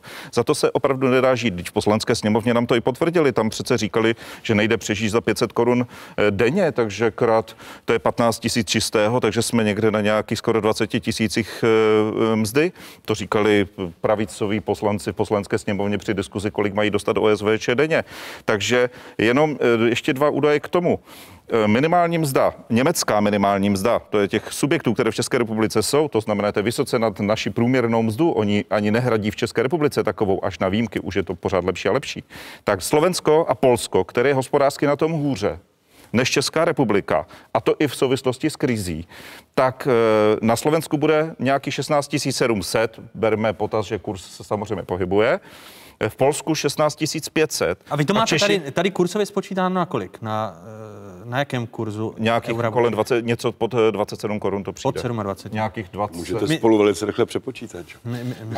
Eh, Ještě na počátku týdne 27, teď nějaký 26, 80, takže eh, proto já vždycky říkám, to je CCA. To je jedna věc. Takže ta Česká republika, proč má být český zaměstnanec v této době trestán za to, že politici se nejsou schopni dohodnout na nějakých vyšších mzdách? Teď je to úplně v pořádku.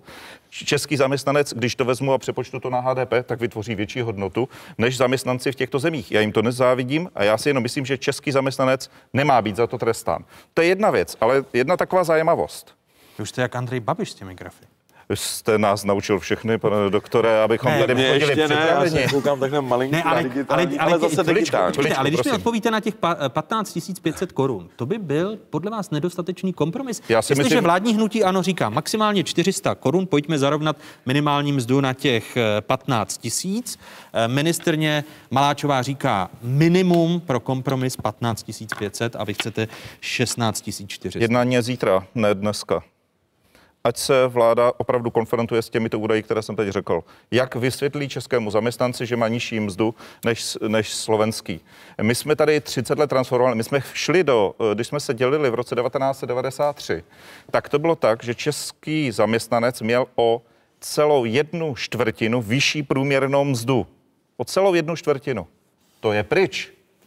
Toto je všechno pryč. Český, eh, český zaměstnanec už není na tom takovýmto způsobem rozdílně do plusové hodnoty třeba vůči Slovensku. Ti nás doběhli a v tomto případě nás předbíhají. To přece je špatný výsledek transformace pro obyčejného zaměstnance. Velmi špatný. A když vezmu poměr k průměrné mzdě, což může být taky jeden, jedno z měřítek, tak Česká republika druhá nejhorší. K průměrné mzdě, k 50% hodnotě jsme tady, takže druzí nejhorší. A k mediánu to jsme na 43. A tady je Slovensko a tady je Polsko. A pod námi je Irsko. Bychom A pod náma už je jen Irsko. Potom už tady není nikdo další. Myslí, já si nemyslím, že tak to má vypadat.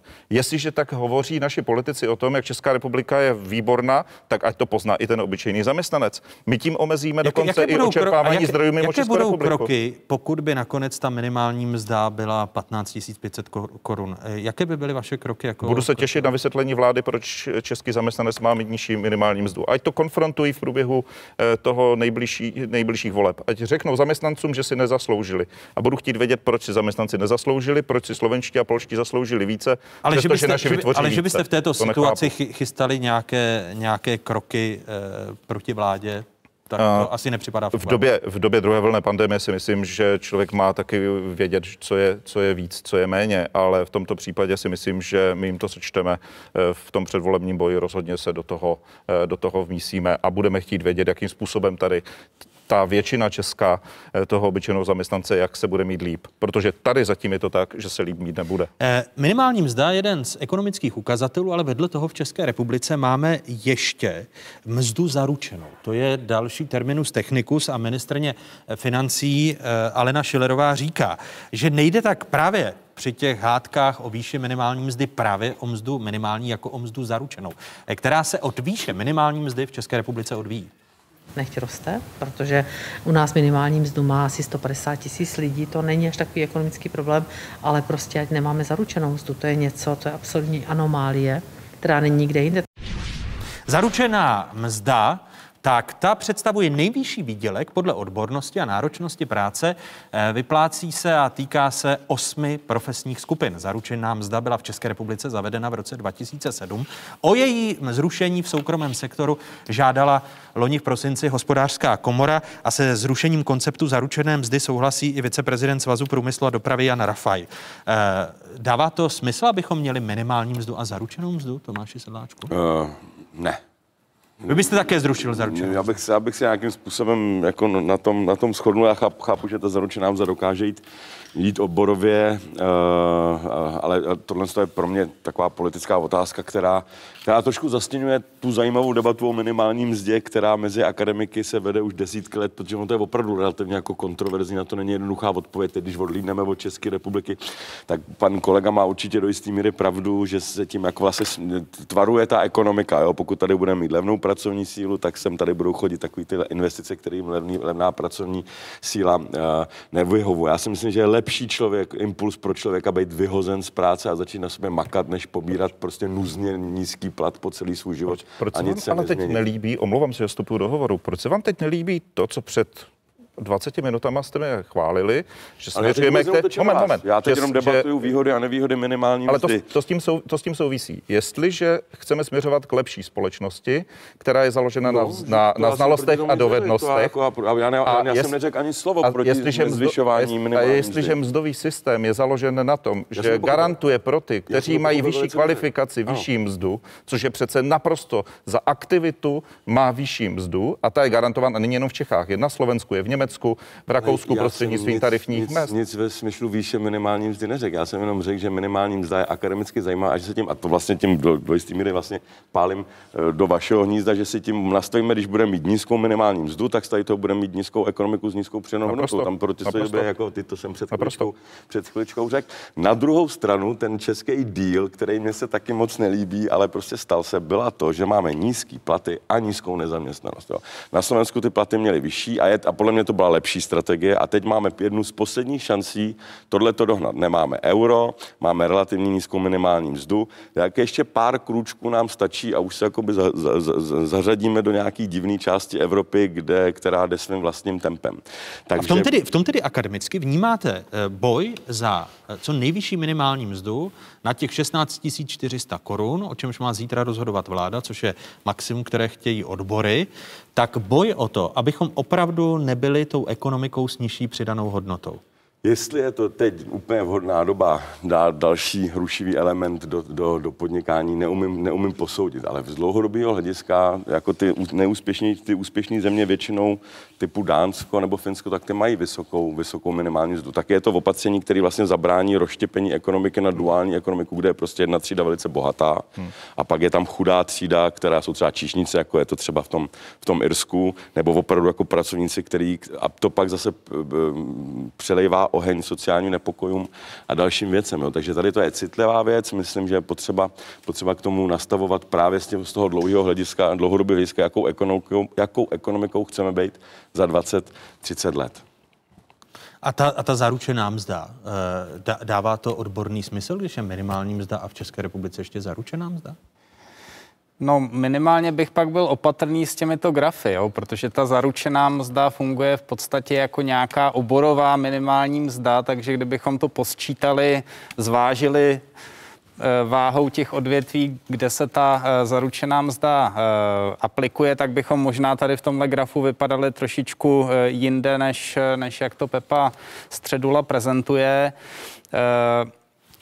Eh, Vy chcete zrušit v Národní bance tarifní stupnici? Uh, myslíte u nás jako v, Mhm. mm-hmm. v instituci? Mm-hmm. Ne, ne, my jsme ji zmodernizovali, rušit ji určitě nechceme. Takže proč by se měla rušit v ekonomice, když to stanovuje ty nej, Ne, ne, ne. nejzákladnější Já- hodnoty? Já neříkám, že bych ji rušil, jenom říkám, že eh, ta čísla, to mezinárodní srovnání eh, na jednoduchých grafech je ošidné, prostě protože ty instituce jsou různé, jak říkala paní ministrině, tak eh, zrovna ta zaručená mzda je něco, co není úplně obvyklé, my to máme, my to máme jako navíc a skutečně v těch debatách o zvyšování minimální mzdy to zase slouží jako určitá záklopka, jo? protože pak skutečně se politici bojí, že my tím zvýšením minimální mzdy nebudeme řešit jenom ty lidi, kteří žijou za 14 tisíc hrubýho, ale budeme v některém sektoru řešit lidi, to kteří berou koeficient, 25, jo, a, a tam A tím to samozřejmě... roztočí A to je- a to je špatně? Uh, Při české třetinové minim, eh, při třetinových mzdách, tak vezmu průměrné mzdy, Mhm. které jsou přece základem pro spotřebu, ale taky pro růst HDP, což je starost národní banky, aby opravdu rostlo, tak... eh, No, spíš, spíš inflační cílení. To, to jsem, to jsem, to Proč? HDP, HDP je z více než 50% tvořen spotřebou obyvatel. Teď- teď když, nebude, když nebude spotřeba obyvatel, když budou nízké mzdy, tak budeme, tak budeme směrem dolů. Ten, ten vývoj tady Ale nebude. Černobyl zajímá opravdu jenom inflace. Nejen. No to záleží- zákoně, zákoně Národní bance se starají taky o hospodářskou politiku. Ale Snažíme se Je to tam spíš napsáno. vyhlazovat ty, ty výkyvy ekonomiky, ne? My samozřejmě dlouhodobě nezajistíme měnovou politikou prosperitu země. To, to bychom slibovali něco, co měnová politika nemůže dlouhodobě doručit. Ano, když se bavíme o prosperitě země, eh, tento týden Evropská komise zveřejnila makroekonomickou podzimní prognózu. Eh, Jak tedy ekonomika podle té prognózy letos dopadne? Španělská ekonomika letos podle odhadu Evropské komise klesne o 12,4 Pro Itálii komise predikuje pokles HDP o necelých 10% Pro Francii 9,4% Propad ekonomiky Evropské unie jako celku komise odhaduje na 7,4 Slovenská ekonomika se má držet zhruba na tomto průměru. Česká ekonomika má klesnout o 6,9 v Německu má jít o 5,6, v Polsku o 3,6% a ve Švédsku o 3,4. A jak je na tom evropská ekonomika v současnosti? Na konci října zveřejnil Eurostat rychlý odhad vývoje ekonomiky ve třetím čtvrtletí. Tady jsou data. Největší růst mezi druhým a třetím čtvrtletím o 18,2% zaznamenala Francie. Ve Španělsku se HDP zvýšilo o 16,7 a v Itálii o 16,1% Ekonomika celé Evropské unie mezi kvartálně rostla o 12,1 Německo vykázalo růst o 8,2% Česká republika o 6,2 a Litva o 3,7 Lepší vývoj ekonomiky letos, horší příští rok. Nově Česká národní banka při všech těch prognózách, které vidíme z evropských institucí, tak eh, protože Česká národní banka eh, je v současnosti v Česku jedinou eh, institucí, když nechám stranu ministerstvo financí, které prognózu už eh, letos dělat nemíní a to kvůli nejistotám, tak Česká národní banka počítá letos s poklesem ekonomiky o 7,2%, příští rok s růstem 1,7%. Důvodem je současná nepříznivá epidemiologická situace. Odeznívání negativních ekonomických dopadů druhé vlny pandemie se předpokládá v průběhu první poloviny příštího roku, kdy se ekonomika vrátí k růstu v podmínkách zotavující se zahraniční poptávky. Nicméně výkon českého hospodářství předkrizové úrovně nedosáhne ani do konce roku 2022. V roce 2022 by podle ČNB měla ekonomika růst o 4,2%. Začnu u vás, Tomáši Holube. Chápu správně, že vy počítáte s tím, že už v roce 2021 by tuzemská ekonomika mohla být adaptovaná na ty opětovné koronavirové vlny, které asi, asi přijdou? Mm. Tak my samozřejmě počítáme s tím, že tady máme druhou vlnu, která vedla k uzavírkám v sektoru služeb. Tady bych zdůraznil, že ta čísla jsou silně podmíněná tím, že se nebude znovu zavírat průmysl. E, K tomu máme horší alternativní scénář, který také bude zveřejněn v naší zprávě o inflaci a tam ta čísla by byla nejen větší mínus e, pro letošní rok, někde kolem minus 8%, ale byla by tam i mírná recese, mírný pokles ekonomiky za celý rok 2021. To znamená, Ale- že, to znamená, že zhruba Hmm. o procento, pokud by ještě došlo k tomu, co, Mhm. chtějí, eh, co chtějí někteří epidemiologové udělat, úplnou celostátní karanténu, úplný lockdown, tak by byla ještě vaše prognoza o procento horší na 8% poklesu. Protože nám z toho roku už chybí relativně malá část, ale o to více by se pak zhoršil ještě ten výhled pro rok 2021. Tam by ústé neměli růst, pokud by... Tam už bychom měli e, nějaký e, malý pokles i dokonce. Takže to samozřejmě ten scénář nelze úplně vyloučit, zatím to k němu nesměřuje. Eh, Tam je důležité, že zůstávají otevřené hranice, že naše exportní trhy, zejména Německo, zatím se zdá, že tam poptávka drží poměrně dobře. Takže proto my ještě relativně máme optimismus v tom základním scénáři prognózy, ale ten samozřejmě nepočítá s tím, že by někde v půlce příštího roku už nastal stejný normál, jako byl před krizí. My v podstatě, co říkáme, že eh, předpokládáme, že v létě příštího roku bude zhruba stejná míra otevření ekonomiky, jako byla v tom letošním létě, což samozřejmě znamená, že pohostinství, turistika, eh, letecká doprava, nic z toho se ještě v tu chvíli nevrátí na tu předkrizovou úroveň. Proto také vlastně zaznělo v té reportáži, že my čekáme dosažení předkrizové, předpandemické úrovně HDP až v roce 2023. On otázkou, jestli to stále ještě není optimismus, nebo jestli se opravdu naučíme žít s těmito pandemickými stavy a, a budeme se chovat racionálněji, než se chováme teď v druhé vlně, Tomáši Sedláčku. Když jsme u té racionality a u těch prognóz a u té nejistoty, tak eh, já už dlouhou dobu jak si volám potom, aby vláda aspoň nějakým způsobem dala možnou tabulku, podle kterých eh, measures se bude zabývat. Že teď jsme ve fázi 5, když se bude přitvrzovat, bude se, já nevím, zavírat nejen, nejen, nejen služby, ale že se budou dělat i omezení v průmyslu a tak dále, tak aby se právě na základě tady toho dali dělat za predikce, ale možná nejdůležitější. No podívejte, ale k tomu přistupuje vláda. Ta říká, to je tak nejisté, že nedělají predikce na rozdíl od centrální banky, což jsem zmiňoval v úvodu, no, ale... která predikci dělá, tak ministerstvo financí řeklo, že už podzimní jo, predikci to, to, neudělá. To je přesně nedorozumění. Já po nikom nechci predikci. Já chci vědět varianta jedna, v pohodě, virus zítra odejde, varianta 10, nebudeme moc dechat, budeme muset chodit v oblečený v kondomu a s rukavicemi a budeme možná dechat jenom, jenom na vyhrazených prostorech.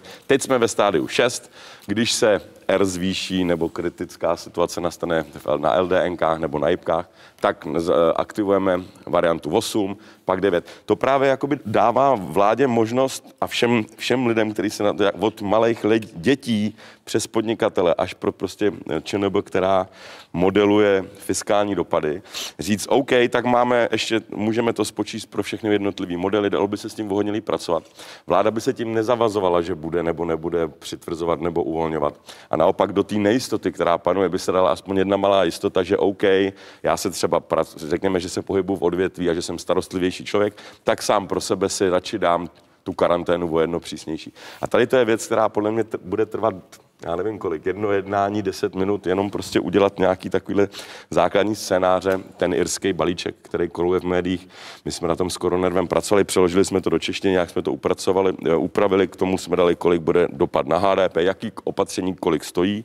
Nechceme v žádném případě říkat, co má vláda nebo, nebo epidemiologové dělat, ale pokud mají dvě stejné opatření, které budou mít epidemiologicky stejné dopady, tak ať zvolí ten ekonomicky levnější a ten fiskálně méně náročný. To je věc, která mě překvapuje, že není a hrozně rád bych vládu nějakým si způsobem jak si pomohl k tomu, aby něco takového bylo a myslím, že jako bych chtěl vyzvat i k spolupráci, tak jak to udělal Dominik Ferry, ta situace je fakt těžká a pojďme se navzájem uh, zkusit, zkusit pomoct a snížit tu nejistotu aspoň tím, že ukážeme. No, za, zatím, ale o, to, o tom se i v tomto pořadu bavíme od jara letošního no. roku a zatím ty ekonomické nejistoty nesnižujeme, ale spíše zvyšujeme. Eh, my teď vidíme před sebou jednu příležitost a ta je příležitost, která říká 16.11. 16.11. je den, který se nachází mezi nedělí a státním svátkem a my si myslíme, že by se toho mohlo využít. To znamená za náklady jednoho dne získat časový úsek 4 dnů volna, breaku, který způsobí to, že se omezí kontakty, a bylo by to velmi přirozené. Proč my jsme zatím nevyužili té šance, která byla 28. října a ty dny, které předcházely a následovaly? Udělat 100% na chvíli ano, intenzivních. udělat 100% intenzivních, no. protože ta situace v těch nemocničních zařízeních je skutečně velmi vážná. A pokud bych hovořil o vážnosti, tak si myslím, že se to ještě může dramatizovat dále. Což mimochodem tomu jsou hezký data, jo? Tady čím je, čím je to rychlejší a přísnější, tak tím je to nakonec fiskálně levnější a efektivnější. Souhlasím, souhlasím, počkej, tak se Ale to, to by asi těch pět, vy chcete vyzvat vládu k tomu, aby 16. byl uh, den pracovního volna. Ano, a ideálně by bylo, aby to bylo i 13. v pátek, získalo by se pět, pět dnů. Tím neříkám, že 13. pátek je pro nás nějaký symbol, opravdu není, to je čirá náhoda, ale spíš jde o to získat za právě těch relativně nízkých nákladů velmi důležitý moment a to je moment, kdy se přeruší ta fáze toho, toho řetězového komunitárního přenosu a mohli bychom tak získat velmi významnou část. A vy, jsem, vy, to jste, konzult, vy, vy jsem to... se to snažil konzultovat, hovoril jsem dneska s předsedou ústředního krizového štábu, ten návrh jsem mu eh, jak poslal, tak jsem mu jej eh, verbálně sdělil a přislíbil mě, že se o tom budou bavit, protože to je opravdu důležité. Hovořil jsem o tom s panem profesorem Duškem, protože si myslím, že je potřeba, aby ten názor slyšeli a je na nich, jak s ním budou nakládat, ale myslím si, že je to mimořádná příležitost to přerušení učinit. To je věc, a nebude se mluví i, nákladné. I, i pre, přesně tak. A to je věc, o které se mluví preventivně, to se může dít každých sedm let. Jo. Ono se to vlastně tím vyčistí všechny ostatní chřipky. A nějaký takovýhle řešení by právě z té tabulky hrozně jednoduše vyskočily. A já jsem všema, všema, to je apolitický, tam nikdo nikomu nic nic neříká, neslibuje, jenom říká, hele, podívej se, když se budeš dobře učit, dostaneš tenhle dárek, když se budeš hůř učit. Vy myslíte, že by těch pět dnů, pět, dnů, pět dnů stačilo? Eh, by pomohlo, protože opravdu situace v nemocnicích je natolik vážná, že už eh, není odkladu pro, eh, pro to, aby se ta řešení přijala náročná. A Jan Hamáček vám slíbil, že zítra by se vláda měla zabývat tím, že se tím, že by, že by se tím určitě zabývali. že by je to 13. možnost. Byl, byl, bylo volno a 16. Já hovořím taky. o 13. a 16., protože Ano. vidím těch pět dnů jako poměrně zajímavých. I kdyby to bylo jenom to pondělí, v úvozovkách jenom pondělí 16. i to jsou čtyři dny, ale těch pět dnů každopádně by bylo lepších. Je to mimořádná příležitost a do konce roku již nebude.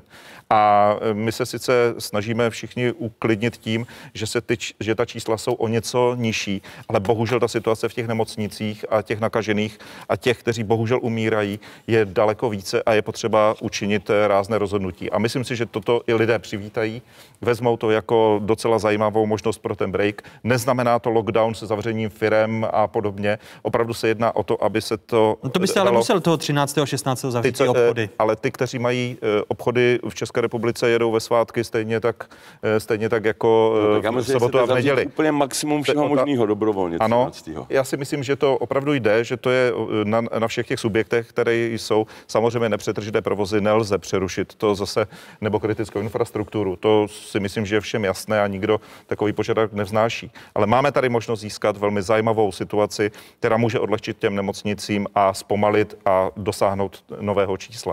Já vám děkuji za tuto věcnou hodinovou diskuzi, která se To už je hodina, toto takhle ulítí. Ano, ano. Eh, Budu se těšit na další hodiny s vámi. Děkuji Tomáši Holubovi, členovi bankovní rady České národní banky. Děkuji ekonomovi z ČSOB, Taky členu Tomáš. Nervu, ano, Tomá, Tomáši Sedláčkovi a Josefu Středulovi, který je předsedou Českomoravské konfederace odborových svazů. Děkuji a těším se na další setkání. Děkuji za pozvání. Takové byly dnešní otázky. Připomínám, že nás najdete na internetových stránkách České televize, známé adresy, které už eh, teď vidíte na svých obrazovkách. Eh, Tam jsme přítomni celých 24 hodin denně, 7 dní týdnu, hezký zbytek neděle, pokud možno, ve společnosti z Pravodajské 24.